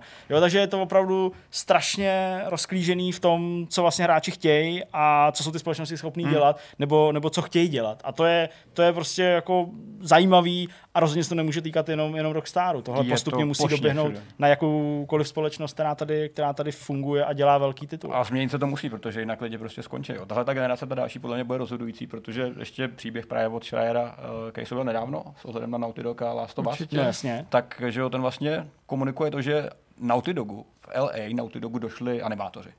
Protože prostě jsou tak strašně známí svýma megacrunchema, že prostě hmm. musel hledat animátory Pod ve filmovém průmyslu, anebo juniory, nebo lidi, kteří nejsou hmm. prostě na ten standard zvyklí. A to je prostě alarmující, když studio jako takovýhle vlastně začne docházet lidi v prostředí, jaký je LA, který nepochybně plodí spoustu vývojářů ze všech možných studií no, kolem. Já tam sjíždě a ty a jsou schopni za ním cestovat. A hledáš prostě útočiště u studia, který je někde na jednoprocentním pedestalu, kde je prostě pár vývojářů na té úrovni. Mělo by to být, že tam prostě že se o ty dveře, o tu kliku ty lidi přetahují a že oni přehrabují prostě vidlema ty nejskvělejší. A tvoje renomé prostě je teďka tak pošromaný, že vlastně ty lidi nemůžeš najít. A to se zase vrátíme zpátky k debatám, které jsou vidět teďka všude, po výkonu konzolí. Každý chce prostě výkonní konzole, mega hardware, ale ty hry hezky musí někdo vyrobit. A to zase vracíme se k tady tomu stejnému bodu, kdy uh, OK, ten limit nějaký, řekněme, vizuální kvality je daný u multiplatformních her tou nejslabší platformou, takže tam tě nebudeš dělat hezčí hru na jednu z platform, když na to nemáš prostě čas. A u těch Ačkových her je to zase daný těma limitama lidskýma. A je to jedno s druhým, je to vždycky lidský čas. To, co si lidi myslí, taková ta naivní představa, že si všichni na začátku sednou a píše se design a pak se ta hra podle toho dělá, tak je nesmysl. Ty hry se prostě vyvíjejí, testují, zahazují se části a co se musí změnit v tom časovém vlastně plánování, tak je to, že lidi dostanou dělat víc prostoru chyb a více jako nějak regenerovat, protože nemůžeš prostě lidi takhle huntovat. To je prostě úplně mm. šílený, že Rockstar sám se přiznává a znám člověka, který tam kdysi dávno dělal že prostě začne projekt, naberou tisíc lidí, ty prostě během pěti let tak strašně zničí a skrančují, že část byde, část odpadne a přijde další. Je to jako mlejnek, je to prostě mlejnek na maso, který hmm. Ale i v Americe začíná docházet jako to množství lidí, těch kvalitních lidí, to je ten, to zásadní slovo, těch kvalitních lidí, kteří tady studia potřebují k tomu, aby udělali takhle kvalitní produkt, tak je prostě málo. No a teď je jako to je prostě pak jako, jako co je teda tím skutečným zdrojem toho tlaku, jestli teda tím motorem toho jako prostě toho jako v uvozovkách až zneužívání těch zaměstnanců, hmm. nebo to, to, toho, toho jejich jako pasení se recyklace po nich, a tak dále. Prostě nechci jako zabíhat do jako extrémních nějakých jako, jako expresivních výrazů. Jestli teda jako za to můžou ty firmy, jako jakýsi anonymní prostě korporace, hmm na, hmm. na který je snadný svalit vinu, ale čí ta vina je, je to jako vina managementu, jakýho managementu. Obecně se mluví samozřejmě o věcech jako špatný plánování. To není tak, že bych se vás ptal na úplně basic věci, všichni jsme ty články četli, no, že jasný. naši diváci to určitě sledují, ale spíš tam se jako na to, jestli prostě můžou si za to ty firmy sami, ať už je to kdokoliv v tom řízení, vedení vývojářů, nebo za to můžou ty hráči? Nebo je to jako prostě v DNA toho herního průmyslu a tím neříkám, že se toho máme s tím smířit a mávnout nad tím rukou a nechat to být, mm. ale jako se podívejme, jako ano, pro Kotaku Jasona Schreera je samozřejmě jako eh, zajímavý a logický, tím já na něj vůbec nějak neukazuju prstem, jako pochopitelný, že se zaměřuje na firmy jako je Naughty Dog, Rockstar a velký korporace, hmm. Velký studia, velký nadnárodní společnosti, ale crunchují úplně stejně prostě Malý týmy studia, o 50 lidech, 10 lidech, Dua, i jednotlivci. A tím neříkám, že crunch je v pořádku, jo, prostě. Hlavně, jako, aby nám nikdo tohle nevkložil do úst, jo. Jakoby, samozřejmě, že crunch je sebezničující, je to hnus. Teď se používá ten termín crunch, ale jakákoliv prostě nadměrné množství práce a to neznají jenom lidi z průmyslu, to se týká no, prostě spousty no, odvětví. V podstatě spoustě povolání se po tobě vyžaduje nebo se automaticky očekávají, když to třeba nemáš ve smlouvě v papíře, že budeš pracovat nad rámec svých povinností a jsou to jak povolání, které považujeme spíš za poslání, lékaři, prostě no. vědci, policisti, záchranáři, hasiči, tak jsou to i jako relativně přízemní nebo běžný povolání. Co myslíte, prostě učitelé nebo právníci si taky nosí práci domů nebo zůstávají přes čas. Čímž hmm. neříkám, že to je v pohodě, ale do určitý míry chci tím říct, jako kde kdo z nás, z nás jako zná crunch, nebo zná tyhle ty přesčasy, zná tuhle tu situaci. Jako do určitý míry je to jakási nemoc 21. století, nebo nemoc prostě, a teď já nejsem jako nějaký prostě revolucionář, ale chci tím říct prostě moderní konzum, konzumní společnosti, kapitalismu, jo, a to já nejsem bojovník proti kapitalismu, ale to je přesně to, čím se odlišuje, a teď nemluvím o demokracii a totalitním zřízení, ale socialismus od prostě kapitalismu, kde je prostě potřeba mít ostrý lokty, strašně makat, lidi se můžou být dobře, ale aby se měli dobře, tak to často znamená, že pokud nesklouznou na nějakou prostě ilegální rovinu, že fakt musí jako dřít. Uh-huh. To je přesně to, co si tady v roce 89 spousta lidí jako neuvědomovala nebo nechtěla přiznat, nebo jim to vlastně ty jako nově nastupující prostě Eh, elita nedokázala správně jako říct, že prostě jenom nepřepneme prostě ze socialismu na jako demokracii, ale že přepínáme krom z nesvobody na svobodu, přepínáme ze socialismu na ten kapitalismus, ten sebou nese tyhle ty věci jako strach o práci, prostě eh, ceny nájmu vysoký nebo byty, prostě zdražování, prostě hmm. neregulují se věci tím chci jenom říct, že je to prostě jakási jako všeobecná nemoc 21. století, hmm, že hmm. prostě dneska se od lidí ve všech možných oborech očekává, že budou makat nad rámec svých povinností, nad rámec svých smlouvy, někde ti to zaplatí, někde ti třeba to třeba ani nezaplatí. A jako to, že makáš víc, než musíš a kolikrát víc, než můžeš, to zná jako spousta lidí. Ale jako můžou za to ty firmy, a nebo nakonec za to můžeme my v tomhle případě, spotřebitele, zákazníci, hráči, tím, že tedy jak to je no, je to prostě podle mě jako krmení ze všech stran. Že, že... Jako vytváříme ten tlak že jo, na ty firmy a konec konců no, i na ty výváře. Hmm. A, a, a, prostě není to o to palčivější problém ve firmách, jako je Naughty Dog a Rockstar. Není náhodou, že se tady bavíme o firmách, které nám dávají ty nejlepší hry, ve o firmách, jejichž kultura je postavená na tom, že každá další hra by měla překonat tu předcházející. Mm-hmm. Ve smyslu ano, technické kvality měla by být jakousi malou revolucí. Není to ten důvod, Určitě. to očekávání proč se bavíme o těchto firmách a ne třeba o já nevím, EA Kanada a možná i tam ten crunch mají, jo? teď jako nechci nikomu křivdit. Ne? Rockstar Lincoln, tady probíraný samozřejmě jako, mm. jako testovací centrum těch her, tak mm. tady je vlastně zmiňovaný jako takový odstrašující příklad, jak to může dopadnout v jedné z větví obrovského studia, ale jasně, to se prostě toho, netýká jenom těch nejvyšších, eh, nejzářivějších částí uh, Rockstaru, Ubisoftu, EA a kohokoliv jiného, ale mm. prostě mm. ano, týká se to všech. Je to strašně ošemetný téma, hrozně, protože jako je velice jednoduchý na někoho prstem ukázat, ale jako pak uh, zjistit, zjistit, jak to skutečně je. A je tam, tam, tam, tam je naše ale není jako v jednotlivcích, kolikrát ani v nějakých jako firmách, to je jakási jako nálada v té společnosti, nebo jako nálada prostě e, v celém tom studiu, hmm. ať už je velký hmm. nebo malý. A v kontrastu k tomu, o čem jste povídali, tyhle ty dva příklady, prostě Rockstar aktuálně, ano, ty do pár týdnů starý, měsíc, dva, je tady příklad, který, jako to, to byla zpráva, která se objevila ve stejnou dobu jako ten Naughty Dog, kdy se vlastně i software opakovaně v posledních měsících chlubil tím, že jako crunch je kultura pro ně. Hmm. A já chápu, že teď to možná jako říkám, přijdeš jako extrémně, nebo zaháním to do extrému, a nevím, kdo to teďka byl, protože to byli dva různí lidi. V jednom Aha. případě, myslím, Marty Stratton, v, někdo, v druhém, druhém případě někdo jiný, kdy se na sobě nezávisle s odstupem nějakého času v, v rozhovorech vyjádřili, takže prostě jako, ano, my crunchujeme, my crunchujeme rádi, kdyby jsme nekrančovali, tak by ty hry nebyly takový. V podstatě se tím jako obloukem vrátili k tomu, co už jsme tady několikrát řešili, ale to jako tím ani vzdáleně nechci naznačovat, hmm. že ty lidi se mají sebe zničit, aby nám dali ty dobré hry, hmm. ale možná to, co se změnilo, není to, že teď se crunchuje víc, možná se crunchovalo celou dobu úplně stejně, ale možná i software, jakýsi pozůstatek v tom smyslu vnímání toho crunche, kdy si to v té firmě jako hejčkáš, udržuješ a přistupuješ k tomu crunchi pozitivně, čímž neříkám, že se tím ten crunch řeší, jo, ale jenom, ano, že ho jasný. komunikuješ jako něco, jako my chceme, my se tady prostě na tom chceme rozsekat. Já, ten Marty Stratton, nebo kdo to byl, říkal, já si to nosím domů, já prostě odejdu tady prostě pozdě večer, přijdu domů, zapnu komp a prostě pracuju dál a o víkendech pracuju a úplně se v tom jako rochnil. Mm, a možná mm. tohle je to 90 přemýšlení, ať už jsme proti tomu s tím nebo to. A ty ostatní firmy se jako od této kultury jako odklání. Mm a velmi pravděpodobně to dobře, to já to jako neschazuju, jo. A možná právě protože jsou to ty it, že jo, ty, který vyrostly v těch devadesátkách, že tam něco z tohohle toho jako DNA zůstalo. Mm-hmm. Takového toho, jako že jo, pojďme se prostě na tom zničit a pojďme těm lidem dát prostě to, co chtějí, odpočívat budem potom a teď jsme v tom pekle, aby jsme lidem dali to peklo. to je přece strašně zvláštní, že jo, že někdo mm. v době, kdy vlastně ten crunch je na pranýři, na tom se všichni shodnou, to řek, že jo, ale prostě každý dneska proti tomu crunchi bojuje i ty hráči říkají, jak je to prostě špatný a já věřím, že i z toho upřímně myslí, ale z druhé strany jako ten crunch se ho neobjevil teď. Mm-hmm. No, jako na počátku toho všeho jsou podle mě ty nároky na úspěch v herním průmyslu obecně, jak jsou jako hrozný. Herní. Jako, obecně, to všude, ale, ale, úspěch si myslím, že jako... Ale ty hry jsou jako fakt drastický v tom, že neexistuje žádná střední vrstva, buď to prostě přehazuješ prachy vidlema, anebo se úplně hrabeš v nějakém spotku. Víš, že, že hmm. benchmark určují prostě hry jako je Last of Us pro všechny. Pro malý studia, pro indie výváře, pokud nemáš nějaký vysloveně artový titul, ten to bude každý koukat jako nějakou jako chavou hru proti tady těm titánům. A velká korporace, jasně, tam musí dělat ty pokroky, tam musí inovovat, což samozřejmě stojí že jo, strašně množství peněz a lidského času. A lidi, kteří hrajou hry a chtějí dělat, tak zase se inspirují tady těma velkýma hrama. I když do nich třeba nevkládají peníze, vkládají ten čas.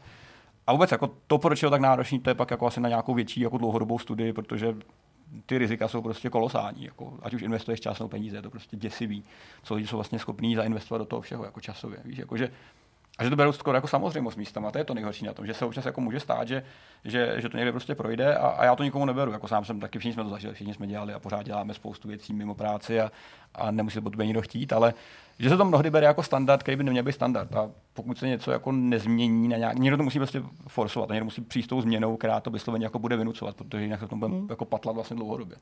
Jo, ale co je špatně, co je dobře, to asi nedokáže nikdo říct. Nicméně to množství případů, který se teďka objevují, fakt jako děsivý a jak říká Jirka i Zdeněk, tak já si nemyslím, že to je tím, že by tam předtím případy nebyly. Teďka se o nich prostě víc mluví a komunikuje. Je to prostě jako jenom dopad nějakého rozsahu médií a, a, a, a komunikace s nima. Tak, jo, tak uvidíme, co bude dál, protože asi uh, to tady nerozetneme. To, to, asi, to, to asi nemá žádný řešení, takže uh, nezbývá než prostě počkat, teď si dát rozhovor a pak myšmaš. Naším dnešním hostem je Láďa Štojdl, který pracuje na českém RPGčku Aledorn. Ahoj Láďo. Čau, čau. Ahoj. Vítej u nás, jsme rádi samozřejmě, že jsi přijal naše pozvání a že tě můžeme vyspovídat, zejména teďka v této době, kdy cestování pro spoustu lidí pochopitelně stále není s ohledem na bezpečnost samozřejmostí, vážíme si toho. Já bych tě požádal, nechci podceňovat naše diváky, ale na samý začátek, jestli by si nám svůj, respektive váš projekt mohl nejdřív nějak představit. OK, to samozřejmě udělám rád. Takže jedná se o RPG, jak jsi zmínil, nicméně trošku atypický na dnešní dobu, protože vychází z principů, které jsou dneska už, dá se nazvat old school. Uh, nejblíž tomu je třeba Shadow Riva, Might and Magic, King's Bounty, to jsou hry, které jsou relativně starší, obzvlášť ty první zmíněný. Uh, dá se říct, že je to kombinace dungeon crawlerů a RPGčka, s tím, že ale crawler hodně často má jak, jakoby pohyb po těch čtvercích, to my nemáme. Tím mm-hmm. právě se odkazují na ty stíny na dřevo, kde je plynulý pohyb. co, s tím jsme vlastně asi nejvíc podobný, protože tam máme i ten systém, že nebojuješ ve stejným, ve stejným pohledu, jak kterým chodíš a proskoumáváš. Mm-hmm. Takže ty prostě chodíš v tom prostředí, teď narazíš na enemy a boj, boj, hra se ti přepne do bojového módu, který je vlastně izometrický, podobně jako třeba asi nejznámější bude Heroes of Might and Magic, když je tohle typu. Jasám. Takže tomu to je hodně blízko. S tím samozřejmě rozdílem, že tam začnou teprve teď ty hlavní mechaniky v tom souboji. To znamená, není to rozhodně jako popoj, když zautočíš, ale ta taktika tam bude hrát velkou roli. Potom klasicky je to teda RPG, to znamená, hráč bude prostě procházet ty lokace, nacházet předměty, mluvit s lidma, plnit questy. Eh, nemáme otevřený svět, to je záměr, protože podle mě je hodně složitější než lokace. A hlavně udělat otevřený svět, který baví celou dobu, rozhodně není pro pár lidí. Hmm. Jo, souhlasím, souhlasím určitě. Tak tohle to, eh, jako takový medailonek, medailonek na úvod určitě uh, super. Každopádně lidi, kteří se naopak o RPGčka zajímají a hledají právě nějaký takovýhle uh, záležitosti, tak už možná o vaší hře uh, mohli slyšet uh, v minulosti uh, mnohokrát, protože ta hra je ve vývoji poměrně dlouho. A je, to, tak jak dlouho, na ní, jak dlouho na ní pracujete, jakým vývojem si musela projít? To je na delší povídání. Jasně. ok, úplně první myšlenka byla někdy rok 2012, můj odhad. Okay, takže a byla v mojí hlavě kvůli tomu, že jsem prostě byl naštvaný na vývoj her, že vůbec se nedělají dungeon crawlery, prostě dungeony. Vůbec, prostě úplně bylo mrtvo. To byl strašný, opravdu třeba 7-8 let sucho. Byl tam jeden, já už fakt jméno si nepamatuju, který jsem hrál, ten byl tak jako, když to řeknu slušně, hodně průměrný. A tak jsem si řekl, ale pojďme udělat, nebo chci udělat nějaký dungeon, jo. A furt jsem o tom tak jako básnil, po spodách povídáš, že jo. Až mi jeden kámoš řekl, ale prostě dokud o tom budeš povídat, tak nic neuděláš, takže musíš sednout něco udělat. Tak jsem hmm. prostě sednul a za půl roku jsem napsal nějaký jednoduchý game design dokument, hmm. uh, což bylo třeba, nevím, tomu 100 stránek. Ono to teda vycházelo, nebylo to úplně z patra. Já jsem jako celý život dělal Game Mastera v dračích doupatech, Shadowrunech a podobných věcech. Jasám. A jezdil jsem i na Gamescony různý a tak jsem prostě vzal jeden, co byl docela úspěšný na Gamesconu a to byl vlastně základ příběhu. Mm-hmm. To jsem se tě vlastně chtěl zeptat, jestli jsi měl i nějakou praktickou předchozí zkušenost s tvorbou videoher, nejen třeba právě jako různých stolních nebo deskových záležitostí, nejen dračáků a podobných věcí, ale právě ne, i těch ne. interaktivních. Videohra to byla opravdu úplně první. Stolní hry už jo, jo, tam něco bylo, ale videohry opravdu to bylo vlastně poprvé. Ale celý život jsem je hrál, že jo, bavili mě. A nebudem si nic nalhávat vlastně, když se zamyslíte nad tím, co Dungeon Crawler je, tak to není nic jiného, úplně když půjdeme do toho základu, že vzali ten Dungeons and Dragons a pojďme to udělat na počítač. Hmm. Jo, když to nějaký Ishar nebo jo, Behel, zásadě, Dungeon zásadě. Master, jo. Mm-hmm. Takže vlastně a já jsem vlastně chtěl udělat něco takového samozřejmě s novými prvkama, jo. nemůže to člověk dělat krkolomný z 90. let. Takže takhle jsem k tomu šel. No. Takže to byl ten rok 2012, 2013. No. S tím jsem to nějak tak uh, jako měl to v ruce a teď co dál, že jo. teď potřebuješ lidi, no. S lidmi je to vždycky horší. No. A jak jsem se začal jako bavit, hodně jsem v té době znal kluky z, game, eh, z Disney Games, počkej, Disney Mobile, tak se to Jasně, jmenovalo. jasně. A ty jako mi, mi to přečetli, kamarád, a říkal, hele, tak jako použít to jde, je to teda hodně velký, já bych to seškrtal tak o 90%. Ty jo. Jakože ve smyslu těch nápadů, nebo... Těch mechanik a všeho. Funkcí, no. Ale jasně. to zase, já jsem to řešil se Štefanem, já nevím, jestli to znáte, to je takový, že on je hodně zamyšlený na casual hry, jako extrémně, jo, takže on je takový, že prostě moc nemá rád tu rozvětvenou mechaniku. Konec konců pro tu radu si šel k lidem, kteří dělají mobilní záležitosti, který mají být jako co nejchytlavější, co nejsnáz pochopitelný, co Přesně tak, přesně tak, je to trochu jiný herní styl. No, tak jsem jako samozřejmě trošku seškrtal, moc ne, nevím si znal. Místo 90, 10%. No, tak nějak. No a začal jsem tak jako přemýšlet, kde sehnat lidi. Že jo. Hodně jsem hrál hry, v té době jsem byl ještě na výšce, na Strahově, tak tam je spousta, to je vlastně samý vývoj, programátoři, že jo, grafici a další grafiku, a programátorů hodně. Tak jsem se tam začal ptát jako lidí, kterými jsem hrál třeba v té době StarCraft. Mhm. No, jeden se mi ozval, že jako do toho se mnou klidně půjde a programátor, velmi zkušený. A ten je vlastně se mnou doteď, to je ten arbitr, Martin Mikš. A byli jsme dva, no. A teď nám chyběla vlastně už jenom sehnat někoho na grafiku. Jasně. No a tam vlastně jsme s tím bojovali víceméně po celou dobu vývoje. Jo. Tam jsem protočilo 20-30 grafiků Ty s tím, že některý udělali plácnu, jo, 5-6 modelů, jiný udělal třeba jeden model, další jenom prostě řekl, že něco udělá. Jo. Bylo to takový jako Mhm. krkolný. A hlavně, když vám takhle furt se točí, tak nemůžete nikdy použít, protože nikdy to k sobě nepůjde. No to jsem se tě chtěl zeptat, jestli se vám stylů- daří za nějaký jednotný styl prostě To udržet, je, no. to je samozřejmě boj, no, to je velký boj. Takže takhle jsme se prodloukali skrz ty grafiky, až jsme vlastně uh, se spojili ze Spafy, což byl Daniel Nezmar, a to bylo studio, který bylo jako primárně audiovizuální. Mhm. A uh, v ten moment jsme jako vlastně šli i pod jeho značku Team 21 a začali jsme vlastně to dělat dohromady. S tím, že Dan přišel s myšlenkou, že nemá cenu tu grafiku vyrábět, ale bude mi nakupovat jako asety. Mhm. Aha, jasně. Jo, ne, jakože to vlastně to byl jeho nápad. Tak jsme začali koumat ty asety, asety a v té době, což byl dejme tomu plásnu rok 2014, ty asety byly, ale nedá se to srovnat s dnešní dobou, opravdu. Mm, Ve smyslu jako nabídky nebo kvality? Asi. Obojího, Obojí. obojího, Hmm. jo. Nebo to, že když ty koupíš prostě plácnu hrad Jasně. a koupíš město a dáš to dohromady, jak to vypadá dobře.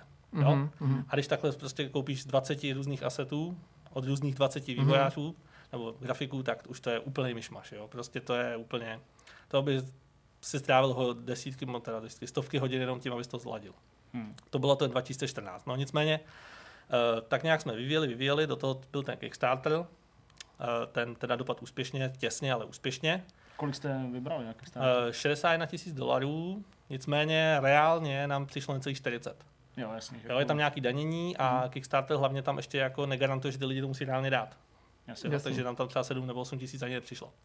No. Co, co ty odměny? Je to něco, co vás třeba tehdy nějak pronásledovalo, nebo případně pronásleduje do dneška, protože některý lidi, co šli zejména takhle pár let zpátky na ten Kickstarter, tak vlastně jako přiznávají po letech, že třeba ne úplně jako realisticky nastavili všechny možný ty týry, ty, ty Mhm. právě ty odměny, že pak třeba leco z těch vybraných peněz se žerou právě vlastně i ty nejrůznější dárky a jejich výroba. Tak v rámci týmu 21 my jsme si jakoby už vymezili ty peníze a ty odměny rovnou z toho Kickstarteru. A bylo to asi 12 nebo 13% z té částky. Mhm. Jo, my jsme to prostě udělali tak, že hodně bylo virtuálních a že opravdu ty dražší byly fyzický, s tím, že jsme prostě už se domluvili, my jsme v té době měli externí grafičku, je Drosekovou, moc šikovná byla. A ta právě by pro nás udělala třeba ty olejové malby. malby. A Mhm. jako tak nějak už jsme věděli, kolik by si za ně vzala, takže to jsme měli vymezení. Stejně jako jsme tam měli figurky sběratelské a takový, ty dokonce byly i ve výrobě. A takže tohle by problém být neměl. Byl tam teda back za 7000 dolarů a to byl člověk z Filipín, který měl úplně vlastně ten nejvyšší a bylo to o tom, že s náma půjde i do mockup studia, no, udělá si vlastní pohyby, použijeme ho do hry Mhm. a takový, ale tak tohle, dneska už by to nešlo určitě a nešlo to ani chvíli poté, protože ten mockup byl potom prodán eh, Danielem právě. Mhm. Nicméně on se zřekl těch odměn, on to sám napsal, že od nich netouží, to byl nějaký mecenáš. Aha, Ok. jasně. Tak to je docela velkorysý, protože to by má, za jiných okolností mohlo přijít docela starosti, protože je častý, že se pak někdo ozve, kontaktuje Určitě, média a určitě, řekne, no. že prostě ty peníze jako nebyly použitý jasně. správným způsobem. Kauzičku. No nicméně nějakou alfu jsme dali dokupy, Mhm.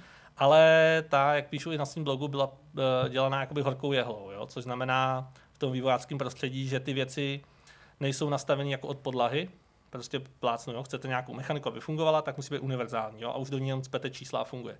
A spoustu věcí tam bylo fakt lepených programátorem přímo na tvrdo, aby to fungovalo jenom. A to je taková cesta, která jasně, uděláme něco, co můžeme ukázat lidem, ale pro nás je úplně k ničemu.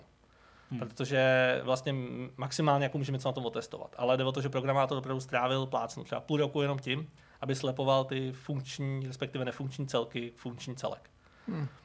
A jako ta alfa vyšla ven, nebyla úplně jako špatně přijatá, bylo tam jenom nějaké věci, že se nelíbily úplně dialogy, takže jsme se hnali člověka na dialogy schopného, ten mimo jiné napsal příběh k Inquisitorovi.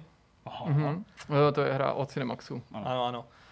E, tam zrovna bylo jako, ten taky nedopad úplně nejlíp v hodnoceních, nicméně tam myslím, že příběh zrovna nebyl problém, takže Jasně, to je právě přesně příklad takového vlastně retro titulu, který jako na jednu stranu mainstreamoví hráči třeba tolik jako eh, nechválili, ale na druhé straně právě ty retromilci nebo ti, kteří věděli, do čeho jdou, tak si ho hodně užívali. A když mluvíš o tom příběhu, tak mám pocit, že tam vyšel i nějaký jako obrovský e-book pak na Steamu. Nebo no, jako on, nějaká, ten, on vlastně se jmenuje jako Johan Guston, já to klidně zmíním, on je blázen no, na tohle. Opravdu, já jsem mu dodal ten svět, jako ty podklady, co já jsem měl, což bylo plácnu, jo, třeba 20, to ne, 10 map mm-hmm. a nějaký lore, jo, třeba 20 stránek lore, kde co žije. A on za týden poslal knížku. Jako, jen tak prostě. Jen tak z toho světa. Jakože jasně, jo, dobře, knížku jsem trošku přehnal, ale rozhodně víc než povídku, mm, bylo to 80 mm. stran, jako jo. To je super. Takže jako, a bylo to čtivý, to tady číst se nám dá, že normálně to šlo číst. Jsem si říkal, tak tohle, to tebe chci všema deseti. Mm, Takže s tím jsme se tak jako dohodli, že bude dělat ty dialogy. No a takhle jsme nějak tak pokračovali, akorát teda byl problém, že uh, hodně se stavilo na té alfě a vlastně byla taková cesta do pekel, jo, mm. protože ty asety se netřídily, byl v tom hrozný bordel, byl to, ten projekt hrozně narůstal, bylo to nekonzistentní a vlastně ta cesta tudy rozhodně nevedla. No. Tím se vlastně dostávám k tomu, že jsme z toho týmu 21 odešli s arbitrem Jasně. a právě ten hlavní důvod byl, že jsme byli nespokojení s tím grafickým zpracováním, který vznikalo právě na tom bordelu, jo. protože vlastně fungovalo to tak, že Dan koupil aset a zapracoval ho do hry. Mm-hmm. Jo, a takhle to dělal. A když už to byl 30. 40. aset, bez toho, aby se nějak vytřídil, udělal se ta interní databáze, tak už to prostě tam potřebuješ v tom Unity nastavit různý layery, aby se ti to chovalo pro toho programátora nějak. A tam byly prostě v té scéně třeba 50 objektů navíc, jo, úplně zbytečně. Mm-hmm. Takže narůstal ty problémy na výkon. A, optimalizace, tak, jasně. tak, mm. byly s tím prostě problémy. No. Takže jsme odešli z toho týmu 21, přičemž teda my jsme neměli nikdy žádnou podepsanou smlouvu. Aha. To bylo vždycky jako na dobrý slovo, což je pro nás hrozná výhoda při tom odchodu, protože vlastně my nemusíme jako vůči týmu 21 vůbec nic, jo. To je jenom jako na nás, protože my jsme jako vlastně jestli nějakou ústní možná někdy v hospodě, ale pochybuji, že jsme se nějakou smlouvu někdy dostali, takže ve výsledku prostě mi, programátor si odnes svůj, svůj kód, já jsem si odnes svůj příběh, svoje questy a jediné, co jsme teda museli v úvozovkách vyhodit, je kompletní grafika. No. Hmm. Včetně všech teda asetů všeho, protože na to nemáme právo. Mm-hmm. No a to se stalo uh, v jakém roce? Tohle to bylo loni. To bylo loni a přesto uh, teď ty aktuální obrázky z té hry už ukazují nějakou grafiku, už ukazují nějaký nový styl. Tak uh, jak jste došli k tomu a kdo s vámi spolupracuje teď? Uh, všechno, co teď zatím vidíš, je všechno vlastně víceméně moje práce, po případě jako arbitrová, s tím, že jsme začali zase tou cestou nakupování asetů. Jenomže opravdu mm-hmm. za těch pět let se ty asety posunuly úplně někam jinam. Jo, to je environment si myslím, že dneska fakt složíš z asetů už docela slušně. Jo, environment myslím stoly, baráky, já nevím, prostě pevné věci. Mm-hmm. Problematický jsou furt jakoby ty animované věci, ty lidi, postavy, bytosti a takový. Ale opravdu ten environment dneska, pokud jsi teda reálný, jo, pokud budeš do stylizovaného, tak to je to vždycky problém, protože Všechno jiný. Všechno jiný. Se stylizovaný k sobě nebude, jo? To, to, to prostě to nikdy nesledíš. Ale tady to jde. Takže my jsme opravdu začali tak, že jsme třeba dva měsíce, to přeháním, měsíc a půl lezli po databázích a nakupovali, dívali se, jak to k sobě jde mm. a já paralelně k tomu začal rovnou z toho stavět.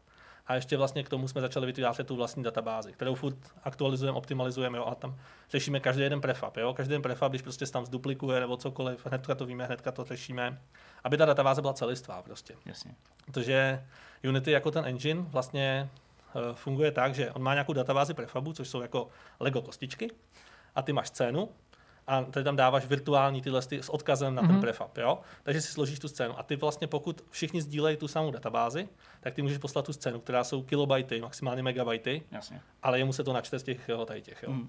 A takhle vlastně všichni chtěli, že aby to fungovalo a to nám předtím vůbec takhle nefungovalo. Tím, to bylo jako bordel. A teď nám to funguje. Ty tady říkáš, že teda uh, ta aktuální podoba té hry je tvoje práce nebo arbitrová práce, takže uh, rozumím tomu tak, že se z průběhu toho vývoje vlastně asi musel spoustu věcí naučit. Když jsi říkal, že žádnou zkušenost si s vývojem neměl, psal si scénář. Uh, uměl jsi něco na začátku? Grafiku nebo nějaký ne, věci? grafiku nevím doteď, jo, to je to vůbec. Tam opravdu programovat umím velmi špatně, grafiku skoro vůbec.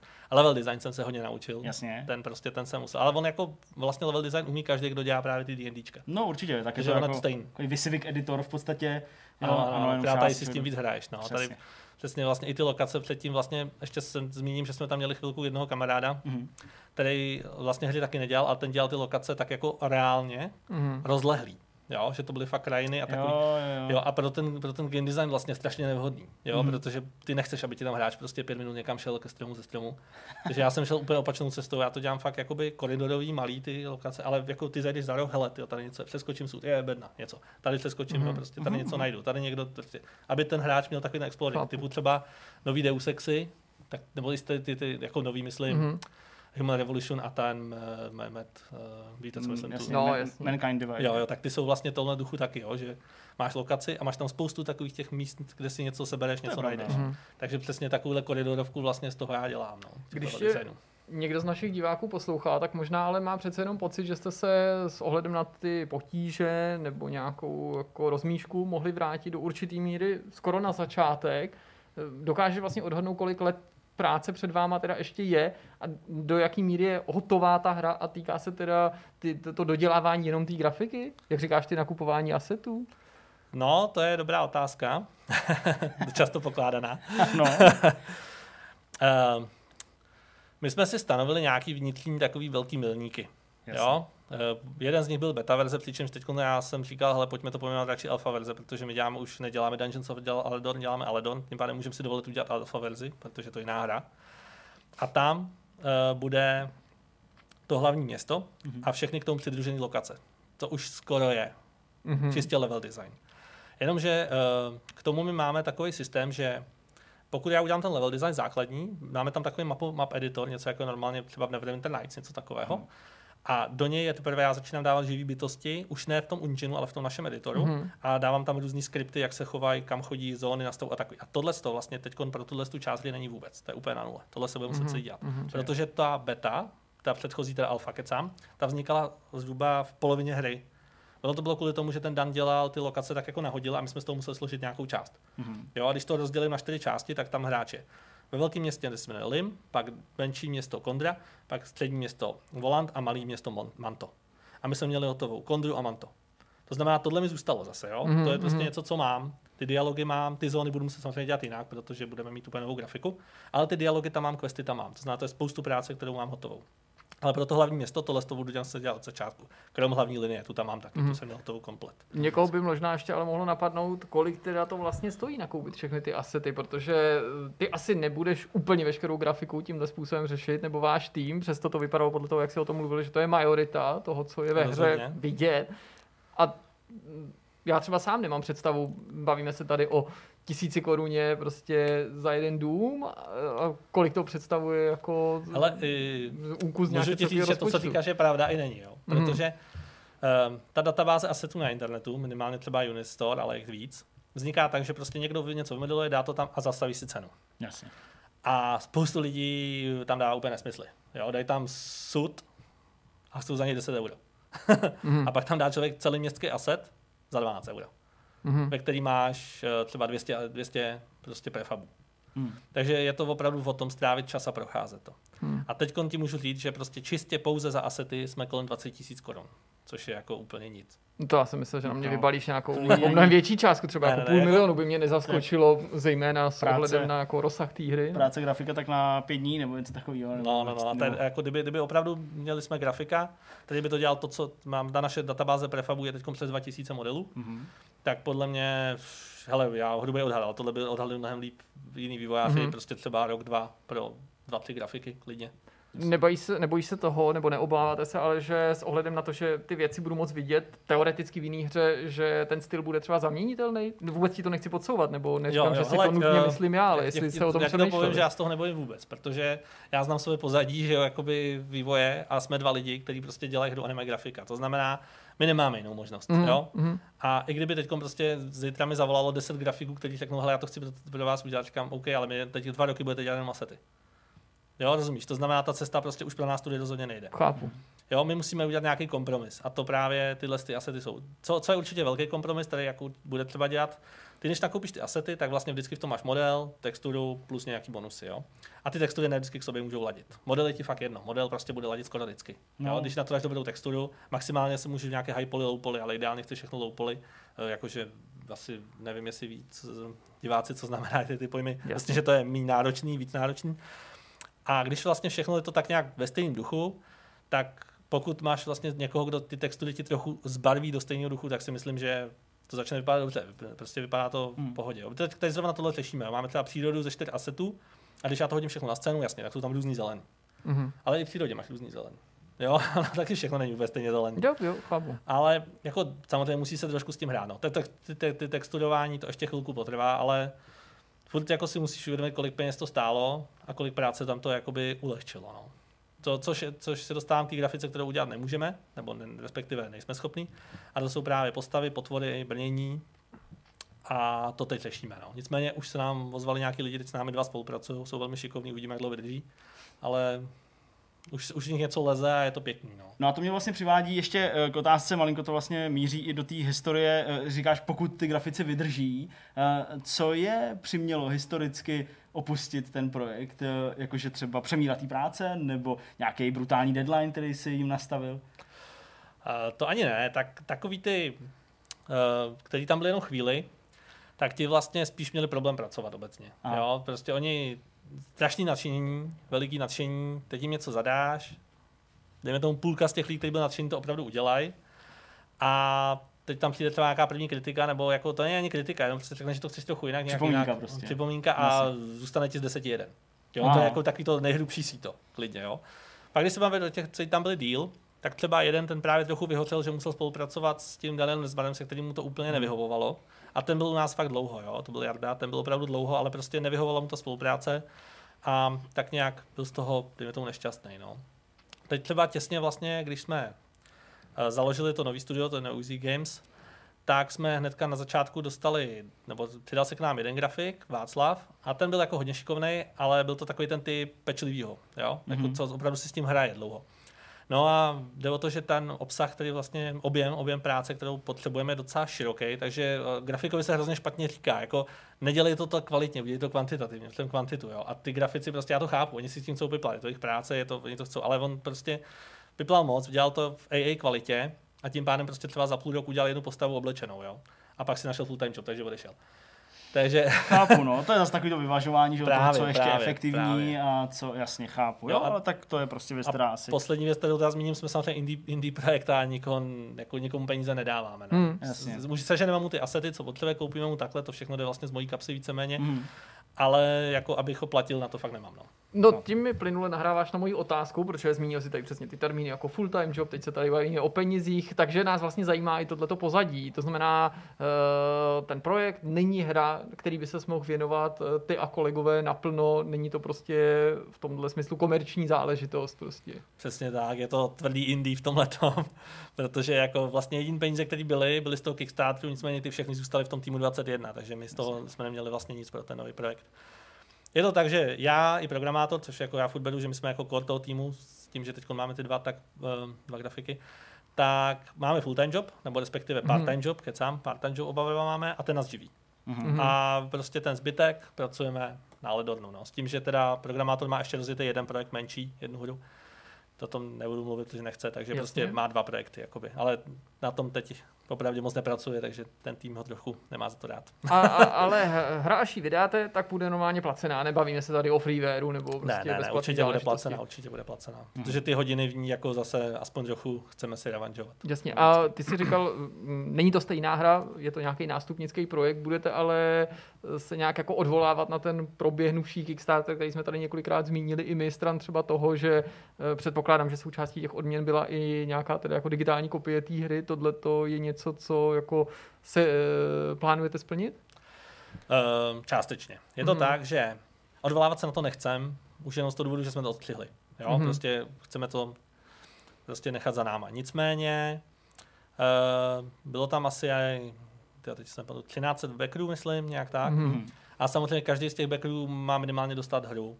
Jasně. A tam jako jsme předběžně dohodli, že jim to dáme. Prostě zdarma tuhle tu hru. Ale ty virtuální odměny, jako některý ještě třeba ano, ale ty fyzický, ty prostě zůstávají na týmu 21.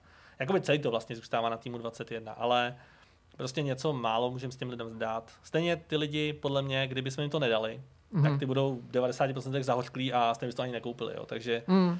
jako neříkám všichni, ale spoustu prostě by bylo naopak naštvaných. A mm. komunita je to nej, nejdražší, co máš. To znamená, pokud jim můžeš víc stříc a vyloženě tě to nezbankrotuje, tak asi touhle cestou půjdeme. No. Mm-hmm. Já jsem se právě ptal z toho důvodu, že mě vlastně napadlo, když jsi zmiňoval to jde za týmem 21, jestli myslíš, že právě jako eh, tým 21 se nějakým způsobem tyhle závazky taky pokusí plnit. Chápu, že jako jim nevidíš do hlavy, myslím to spíš z toho důvodu, že někdy se stává, že když se prostě e, rozklíží takhle nějaký projekt, takže tím nástupnickým projektem není v tomhle případě jenom jedna hra, ale že by to teoreticky mohly být dvě hry. Proto se ptám, jestli si myslíš, že je možný, že vlastně tým 21, chápu, že nemůžeš a nechceš mluvit za ně a konec konců hm, žádný zástupce tady není, takže já se nechci pustit do nějakých jako eh, nevhodného tématu, ale jestli třeba budou v nějakém smyslu taky pokračovat v nějakým nástupnickým projektu. Jasně, jako tomu, že tam vznikne hra, tomu nevěřím.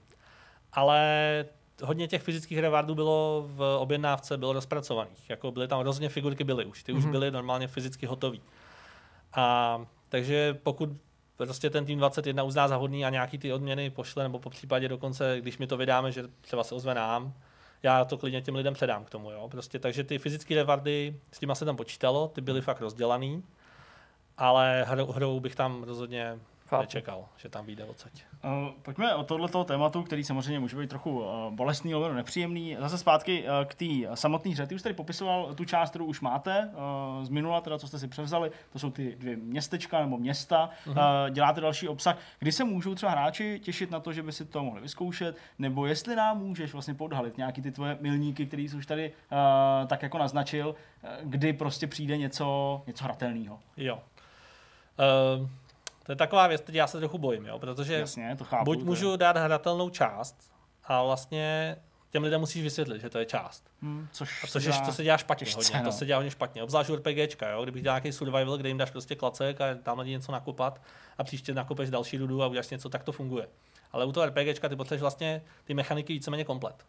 Hmm. Jo? Tam, když ti prostě plácnu, jo? teď třeba máme, ve hře máme šest povolání a fungují nám teď tři. Hmm. To znamená, prostě já když vydám tři povolání, tak jako to je málo RPGčko prostě. To jim, to jim nebude stačit těm hráčům si myslím. Aspoň 4-5 prostě. Jo. To samý rasy, jo. Prostě třeba taky. Tam funguje vlastně člověk v tenhle moment. Takže jako špatně se to odhaduje. Jako interní nějaké věci budou, bude nějaký testing určitě, ale tak nějak funkční něco pro hráče, nedokážu úplně říct, protože Pohodě, sám nevím, jestli to chci dát. No. Nějak, prostě tak, protože dávat polotovat hráčům je jasně. podle mě cesta do pekel. To je jako, jako férový přístup. Každopádně uh, ty už tady naťuknul ještě ten obsah, to mě taky ostatně zajímá, hráč RPG, uh, RPG, RPGček taky, pardon. Uh, takže uh, povolání pět a raz? Šest, šest, šest, šest a raz? Raz uh, sedm, sedm, nakonec. Měl, měl být původně devět, ale měl tam být víla a půl obr, Aha, ale ty mhm. jsme vzdali kvůli prostě problémům s animacema a plněníma, Jasně, jo, protože vlastně ty byly hodně atypický. Jo. Když máš velkýho, tak musíš na něj hodně modifikovat. Zase ta víla, ta jsme chtěli mít takovou tu klasickou fairy, to znamená s křídlama. Teď si mm-hmm. představ, že může lítat na tom bojišti, to je úplně šílený, něco takového. Mm-hmm. To by se s tím špatně pracovalo. Takže je tam vlastně uh, dva elfové, Jasně, okay. temnej lesní, Jasně. pak člověk, pak uh, divoch, něco jako v klasický uh, dračím doupěti barbar, takový barbar, prostě ten, Uh, pak tam máme trpaslíka, gnoma a hobita. Respektive hobit ještě nevíme, jestli půlčík, protože hobit je jakoby vlastně Tolkienovský čistě, Mhm. tak aby tam nebyl problém s právama, to ještě budu muset doštudovat. Ale myslím si, že Hobbit už jako by měl projít. No, ale já mám radši Hobbita než půlčíka prostě. Mm, ale já taky asi, no, jasně. Ale- ale chápu, jasně. nejsme si jistí, jestli Hobbit je ne, nevím, Průchozí. jestli- Průchozí, přesně tak, no. Tím A- jsme vlastně dostáváme k, k, k nějaký stylizaci toho světa, protože my jsme mluvili o té žánrový, k čemu se jako přibližujete, ale uh, jaký fantasy příběh by si vypíchnul, nebo by si myslel, že je vhodný k tomu srovnání, jako aby si třeba diváci dokázali představit, v jakém duchu se ten svět nese. Jo, tak je to takzvaný high fantasy klasický. To znamená, prostě je tam jasně definovaný zlo a dobro.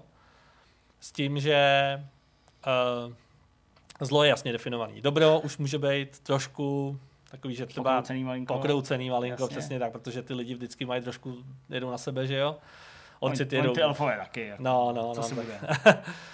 A jak z příběhu, tak to, co je známý, je o tom, že opravdu je tam nějaká ta válka mezi těma orkama a lidma, ta už dlouhodobá. Aha.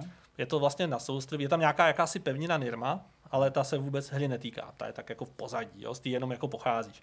A celá ta hra je vlastně na souostroví. Je tam, obr- je tam hlavní, hlavní ostrov a kolem menší ostrovy. Celý se to jmenuje Aldorský hrab, hrabství a je to kvůli tomu, že právě ta historie ta je popsaná docela přesně, Mhm. že tam prostě byl nějaký jako vlastně něco jako kolonisti, začali se tam Mhm. zabydlovat první lidé, no ale zjistili, že na tom ostrově už někdo jiný bydlí. Nicméně to nebyli ještě orci, to byl jakoby jiný národ, ten jako to trošku vystrnadili. Můžeme se trošku podívat, jak to funguje v Americe fungovalo. no a pak tam ale přijeli ty orci a ty se rozhodli, že tam taky chcou být doma. No. A od té doby se to přelivá zleva doprava. Aha. Jo, už několik prostě staletí víceméně, nebo Mhm, možná mhm, staletí mhm. jedno. No a teď je to zase v situaci, že ty orci prostě vyhrávají. No a je tam jakási legenda, že nějaký čaroděj prostě umí ty orky jako spacifikovat, když to zjednoduším. Nicméně naposledy s posledním hrabětem se rozešel ve zlým, protože nedostal zaplaceno za svoji službu. No a tady do toho vstupuje hráč, který s shodou okolností zjistí, že je levoboček momentálního hraběte a nějaká věžba říká, že ten právě dokáže najít. Mhm. To je jako takový začátek, který vlastně můžu vyspojovat, protože tohle z toho hráč zjistí víceméně za hodinu hraní. No, to, zní, to zní docela fajn.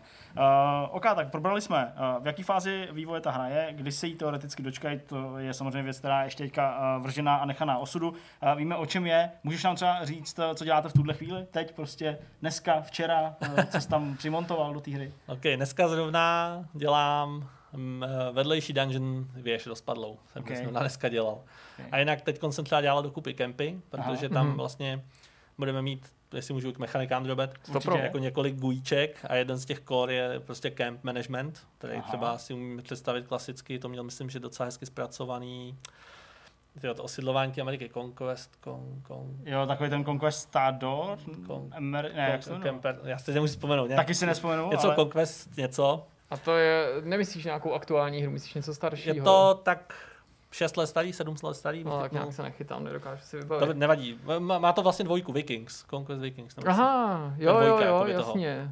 Já si to nevím teďka přesně ten titul, ale máš pravdu, no. Hele, je, ne, Je, je jako to by nějaká ta, hra. prostě. ta, ta, hra není úplně jako špatná, ale tady to je taková mechanika, která jakoby, je takhle. Já už jsem ji tam chtěl, tady jsem viděl, že ji použil docela hezky a je to o tom, že opravdu ty máš v tom kempu, chceš nějakou hodin, nějaký hodiny tam strávit a teď Mhm. máš sedm akcí, které v tom kempu můžeš dělat s každou jednou postavou. A ještě z toho na hodinách můžeš rozplitvat. Takže když někdo opravdu si tomhle vyžívá, tak tam klidně stráví 10 minut. A nebo tam bude autokemp. Jo, No, ty si klikneš to auto, samo. ono to něco udělá, Mhm. nastavíš si maximálně třeba priority, takže nějaký AI to udělá za tebe. Ale na vyšší obtížnosti rozhodně budeš to muset dělat sám, protože prostě ty potřebuješ, protože to není jenom o tom, že kempíš a hlídáš. U nás se veškerý kouzla budou učit právě čtením knih. Jasně, Jo, a to nebude jako, že klikneš. Právě, že to chce ten čas, mm-hmm. podobně Mhm. jako třeba to měl Mountain Blade, myslím, ten taky čet knížky nějakou Tam dobu. se četli, jasně. A jde o to, že vždycky on to bude ještě navíc to kapitoly, čím těžší kouzlo, tím víc kapitol a na každý, kap, každý kapitole bude skládat jakýsi testa postava. Mhm, A bude vlastně svojí dovedností proti obtížnosti té knize a buď uspěje nebo ne. Pokud nemusíš jít znova s bonusem. Takže vlastně Chápu. opravdu jako to studování těch knih tam bude hrát roli. Jo? Hmm. Ty můžeš i paralelně třeba nechat postavu v, třeba v hospodě nebo v knihovně a můžeš hrát třeba za jen za čtyři, pokud chceš zrovna, jo? A třeba ona tam studuje a ten čas si zase načítá. To je docela dobrý. Takže ten management takovýhle prostě tam Mhm. bude, jo. Takže to je takový specifikum. Takže to jsem teď dělal ty kempy, protože když klikneš kemp v lese, tak chceme, aby tam prostě ty postavy seděly kolem lesa. A když ho klikneš někde v dungeonu v kopce, tak chceš, aby tam byla ta kopka. Jasně. Takže těch máme teď pět, myslím, těchto těch Mhm. kempů hotových. Jo, vždycky Mhm. podle těch, ty podle, podle té no. lokalice. Ty Jo, Ty lokalice. jsi uh, zmínil v rámci toho povídání technologii Unity. tak eh, mě v té souvislosti napadá, jaký jsou cílové platformy, jestli je to pouze PC, anebo využijete ty teoretické možnosti jít z Unity i na konzole, tablety, nevím, nakolik samozřejmě ten projekt je náročný, nebo je, předjímám tu tvoji odpověď, ale proč nebýt ti optimistou? Jasný, jasný. Uh, na Kickstarteru jsme slibovali uh, Mac i Linux. Mm-hmm. Nic jiného. A osobně si myslíme, že primárně je furt PC, jo? až to bude fungovat na PC, začneme se bavit dál. Ale ten Mac chceme. Mac chceme. Linux asi ne. Prostě už čistě kvůli tomu, že tam není úplně tak velká ta komunita těch hráčů. A když už jsou, tak si ten, tak hodně, hodně kamarádi, co mají Linux, tak právě mají paralelně k tomu i Windows se kvůli hrám. Chápu. Takže to bych nebral jako cílovku. Ale ten Mac přeci jenom je to jako Amerika, že na tom jede hodně. Západní Evropa relativně dost, v Čechách to má, nevím, třeba 7-8% lidí má prostě Maca. Takže tam bychom chtěli jít. No. A PC je primár prostě. Konzole, hmm. konzole nechcem vůbec, protože to je prostě složitější pro nás moc. No. To hmm. není tak jednoduché. Tam musíš hodně měnit jako rozhraní, všechno a to je zase spoustu práce. Ale kdyby náhodou ta hra byla extrémně úspěšná na PC, jo, můžeme se bavit. Hmm. Ale Zatím PC primár, Mac sekundár. To bych to nechal. V souvislosti i s těma, s těma uh, věcma, který pak už hráči vnímají velice jako konkrétně, tak uh, každýho vždycky napadá u českých projektů, zda vaše hra bude češtinu. Uh, Určitě, protože já to píšu celý češtině, takže naopak se bude muset dělat anglický překlad. Je takhle. A plánujete mít v té hře, v té hře i, já nevím, scény s dubbingem, dubbing obecně, že byste uh, používali i nějaký český herce nebo nadšence do dubbingu? Uh, já bych to tam chtěl. Jasně.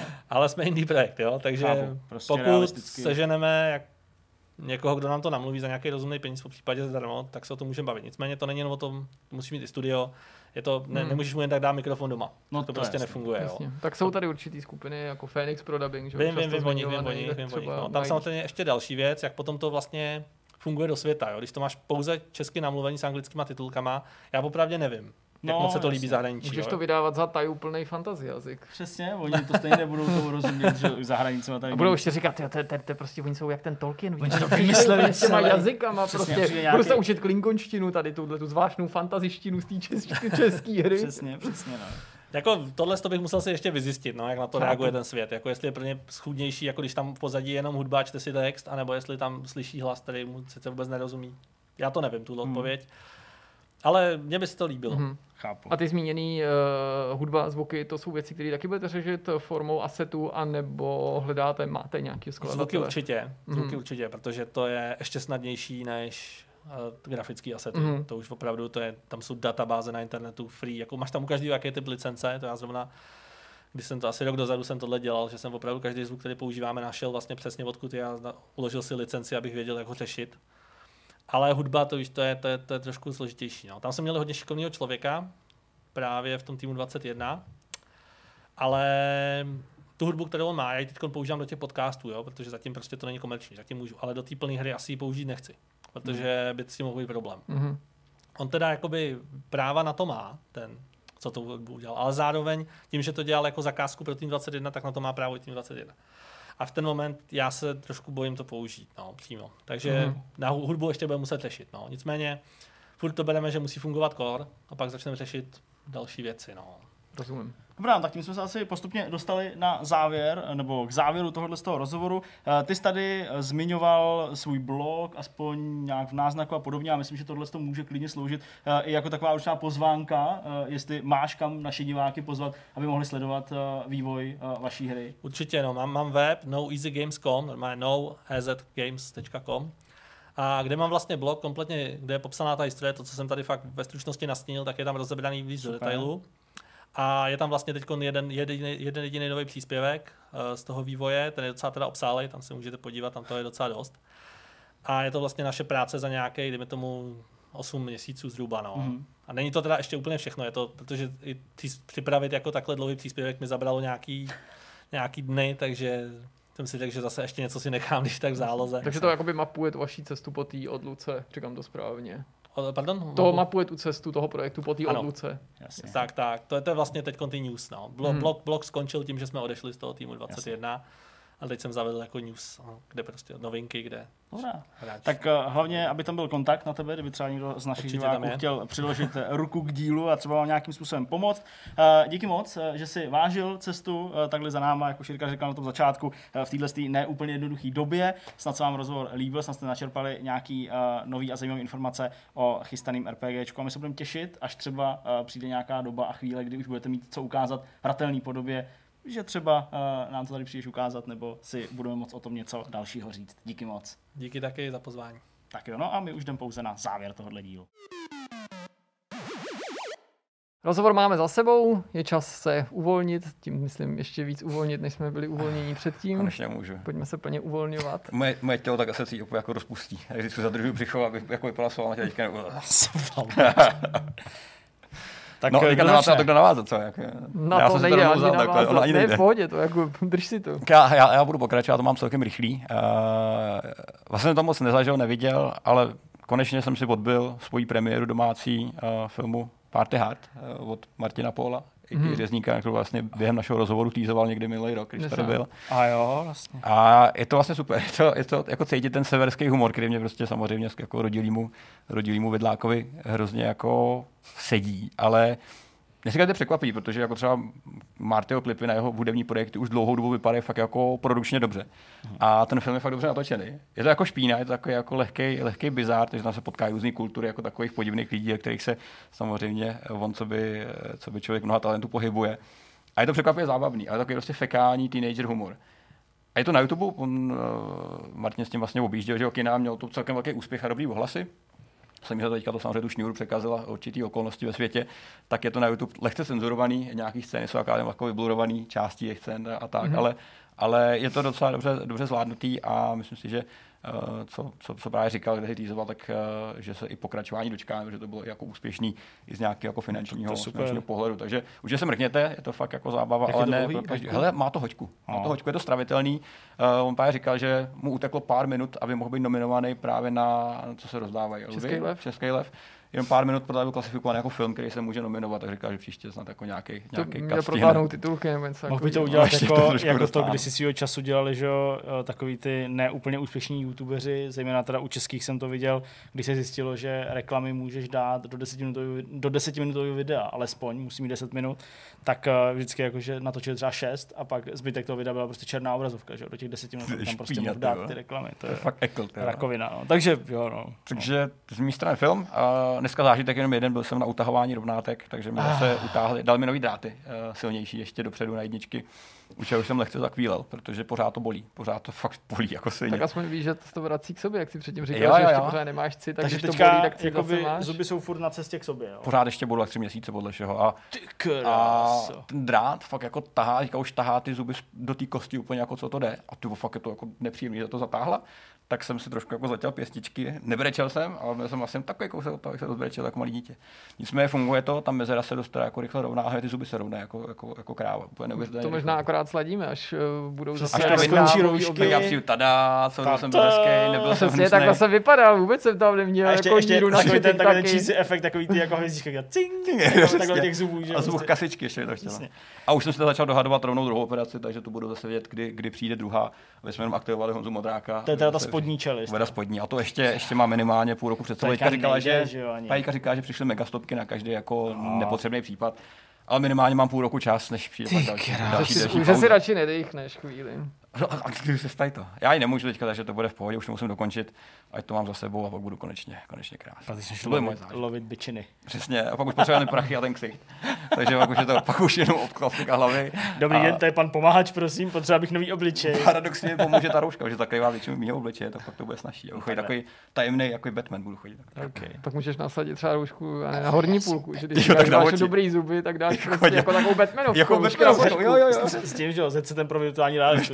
Ty VR, FP4. No ty prostě, že, že, že, jdeš jenom prostě na nějakou jako tajnou party, že jo, takovou nějakou jako penáckou, prostě jasně, hele, karneval, prostě Říkej mi. 365 dní v roce. Ecio mi říkají, že jo, a chodil bych po, k tomu. Ecio, Ecio, počkej, po, po vanďáku. Ecio. Sebrali kabát a podle mě jdete. Okay. Nicméně to byly moje zážitky, uh, Zdeňku, co ty a tvůj zážitek? Uh, no, tak já toho mám Proč trochu, trochu víc. Hele, počkej, ještě nepředbíjej furt. Já. Uh, já jsem o víkendu věšel na zeď televizi na držák, takový ten, který se dá od uh, zdi jako ještě povytáhnout, takže ta televize se ještě dá v nějakým úhlu ještě natočit. Uh, ta televize je asi nějaká, nevím, prostě 65, mm-hmm. asi něco takového, fakt jako gigantická televize, Samsung. A uh, musel jsem si pořídit vlastní vrtačku, tak tím to vlastně jako začalo, protože jsem žádnou vrtačku neměl, žádnou příklepovou vrtačku, takže jsem si pořídil v otevřeném hobby marketu uh, vlastní vrtačku značky Makita, to není reklama, ale mohla by být třeba. Uh, no a teď uh, vy, kdo jste aspoň trochu na takové jako kutilské vlně, tak uh, doufám, že mi prostě jako dáte za pravdu, že tohle se hold někdy může stát a nejsem úplně jako trouba. Doufám teda, že aspoň takhle to, jak to popíšu, tak, tak, tak, tak jako nevyzní. Protože já jsem potřeba uvolnit sklíčidlo uh, té nové vrtačky vrtačky eh, z profi řady a dá tam jiný vrták, dá tam menší vrták, mm. protože jsem v té zdi panelový narazil asi prostě na nějaký shooter nebo prostě něco, takže jsem potřeboval jako, eh, nějak jako protáhnout tu díru a pak už to jenom tím větším vrtákem udělat. No a teď to sklíčidlo prostě nechtělo se povolit, ono nemá žádnou takovou tu možnost udělat takovou tou kličkou, takovým tím háčkem, prostě opravdu musíš to prostě povolit. A ono, jak je to na volno, že jo, tak prostě, když s tím, i když s tím tak jako trhneš, tak to prostě ne, nebyl jsem schopný povolit. Čili jasně, co velí, prostě otočíš si chod mm-hmm. té vrtačky, trochu ji přimáčkneš, tak aby si ji udržel v ruce a jenom proti tomu to prostě rozšroubuješ. No jo, jenomže jak ta vrtačka je nová, já jsem to nebyl vůbec zvyklý a má prostě 900 W a milion otáček za vteřinu a tak dál, tak uh, já jsem prostě neudržel tu vrtačku, logicky nepřetlačil jsem jí.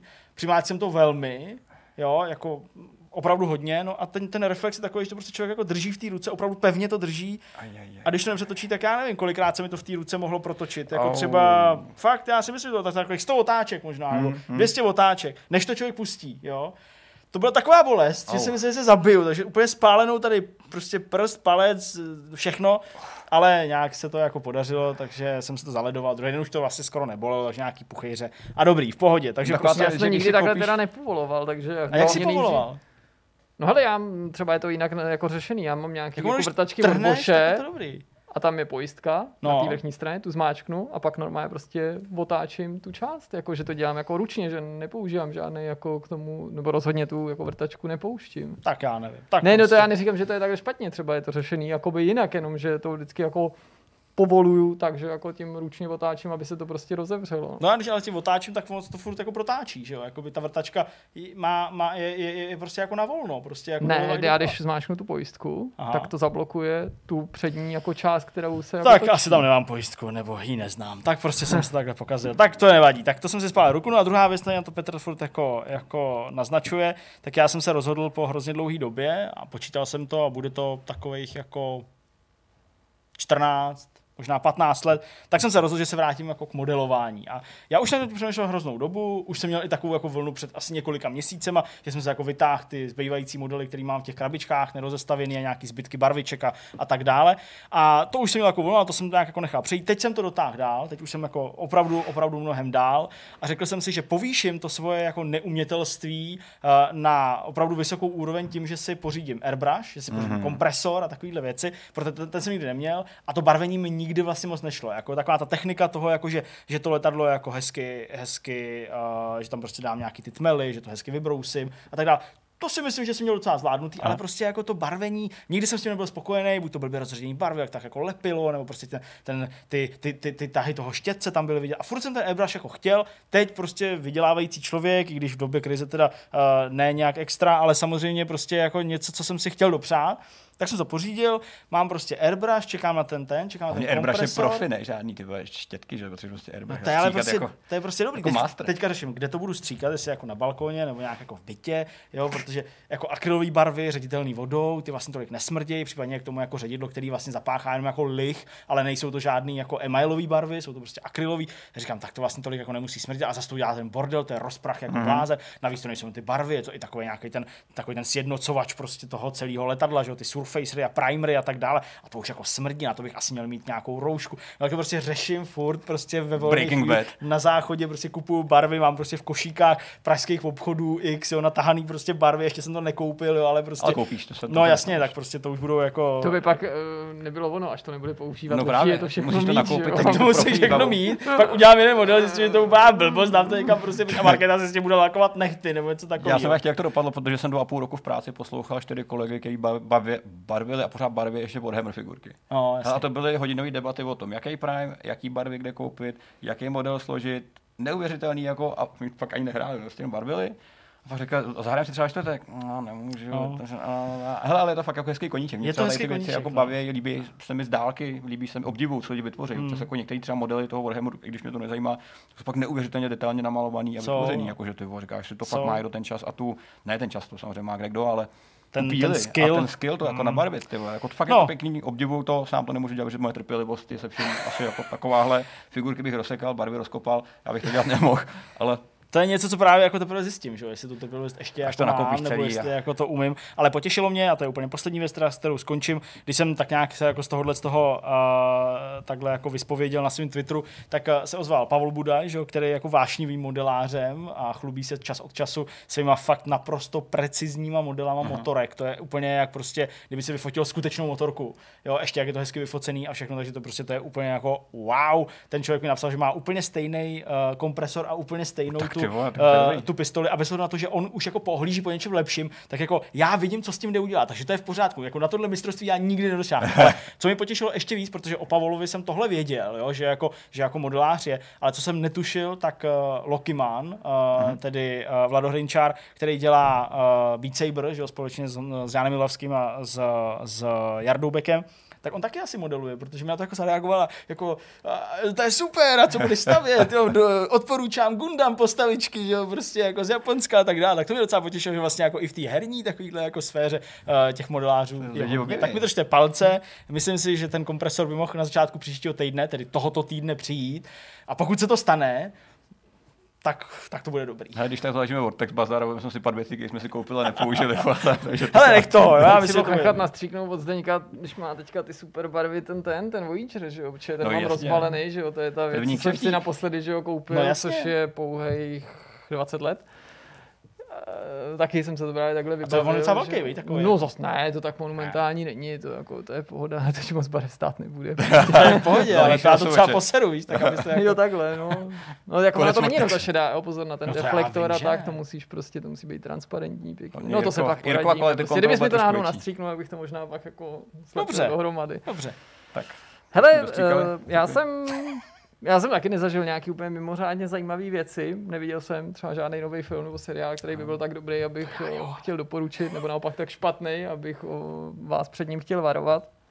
Během Velikonoc jsem udělal docela jako pěkný zážitek. A sice, že jsem jako si zase říkal, že nazrála doba trochu jako Magdalenu prověřit v nějakých dalších jako herních schopnostech a dovednostech.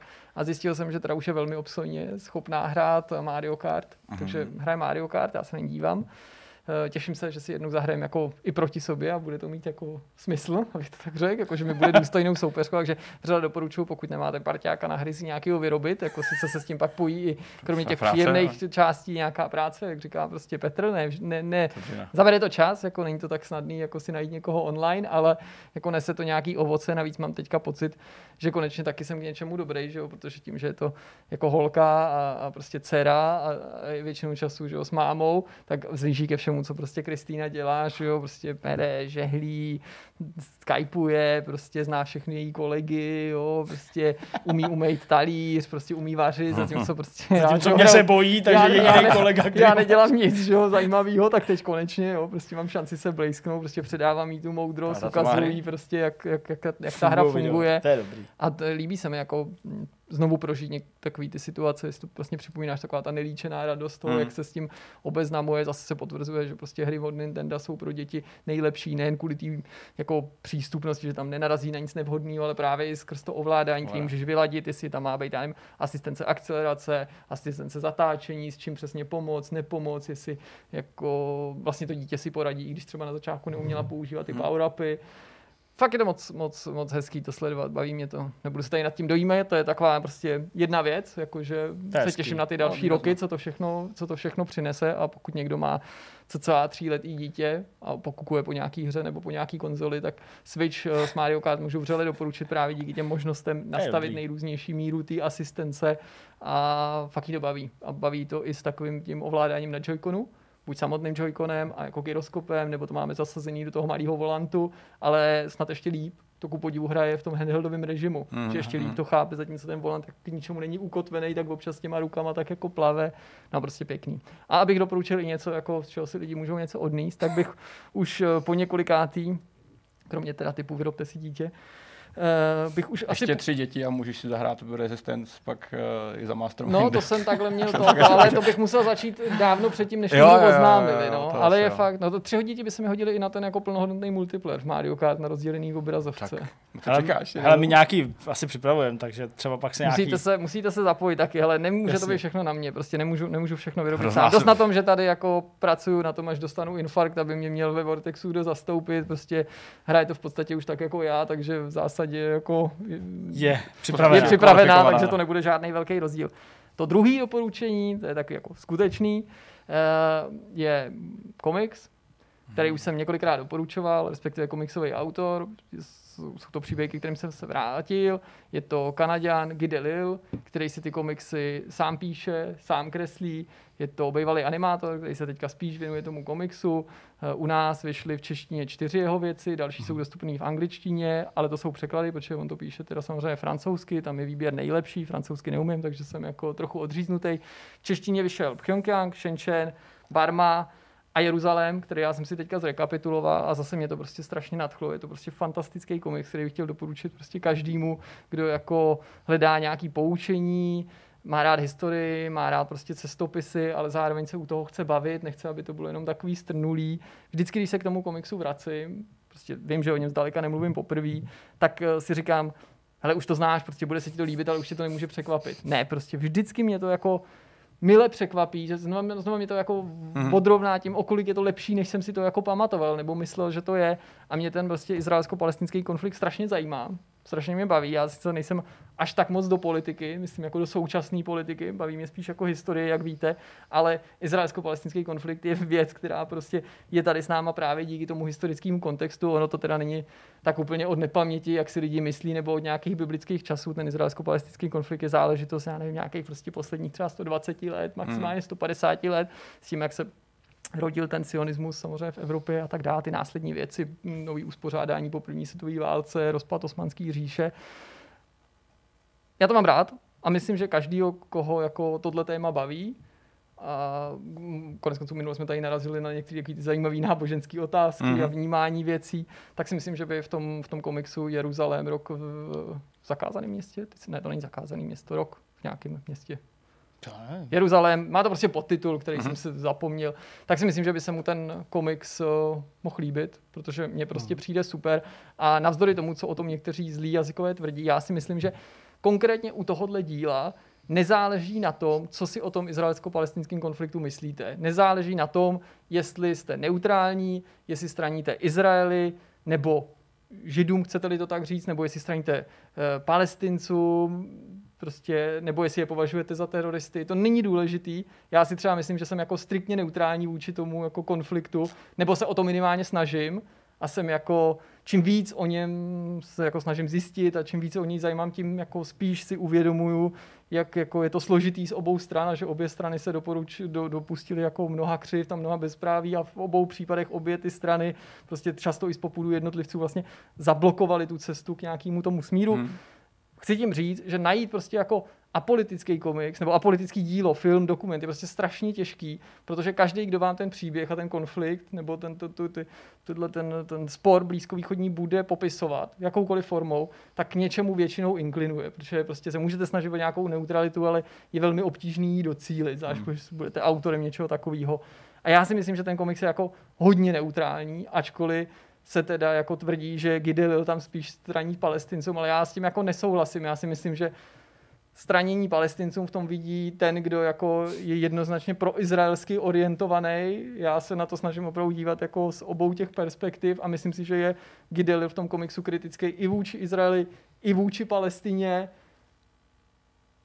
a že je zajímavý, jakým způsobem dokáže odlehčit prostě takhle jako složitý uh-huh. téma a přitom jako toho čtenáře poučit, aniž by ho jako nudil a myslím, že to je stravitelná forma i pro ty, který třeba na rozdíl ode mě vlastně žádný velký zájem na tom, jako co se posledních 150 let děje v Palestině nebo na území prostě biblický Palestiny děje, když vás to nezajímá, pořád vás tenhle ten komiks může bavit, protože mm. není zdaleka jenom o tom. Mhm.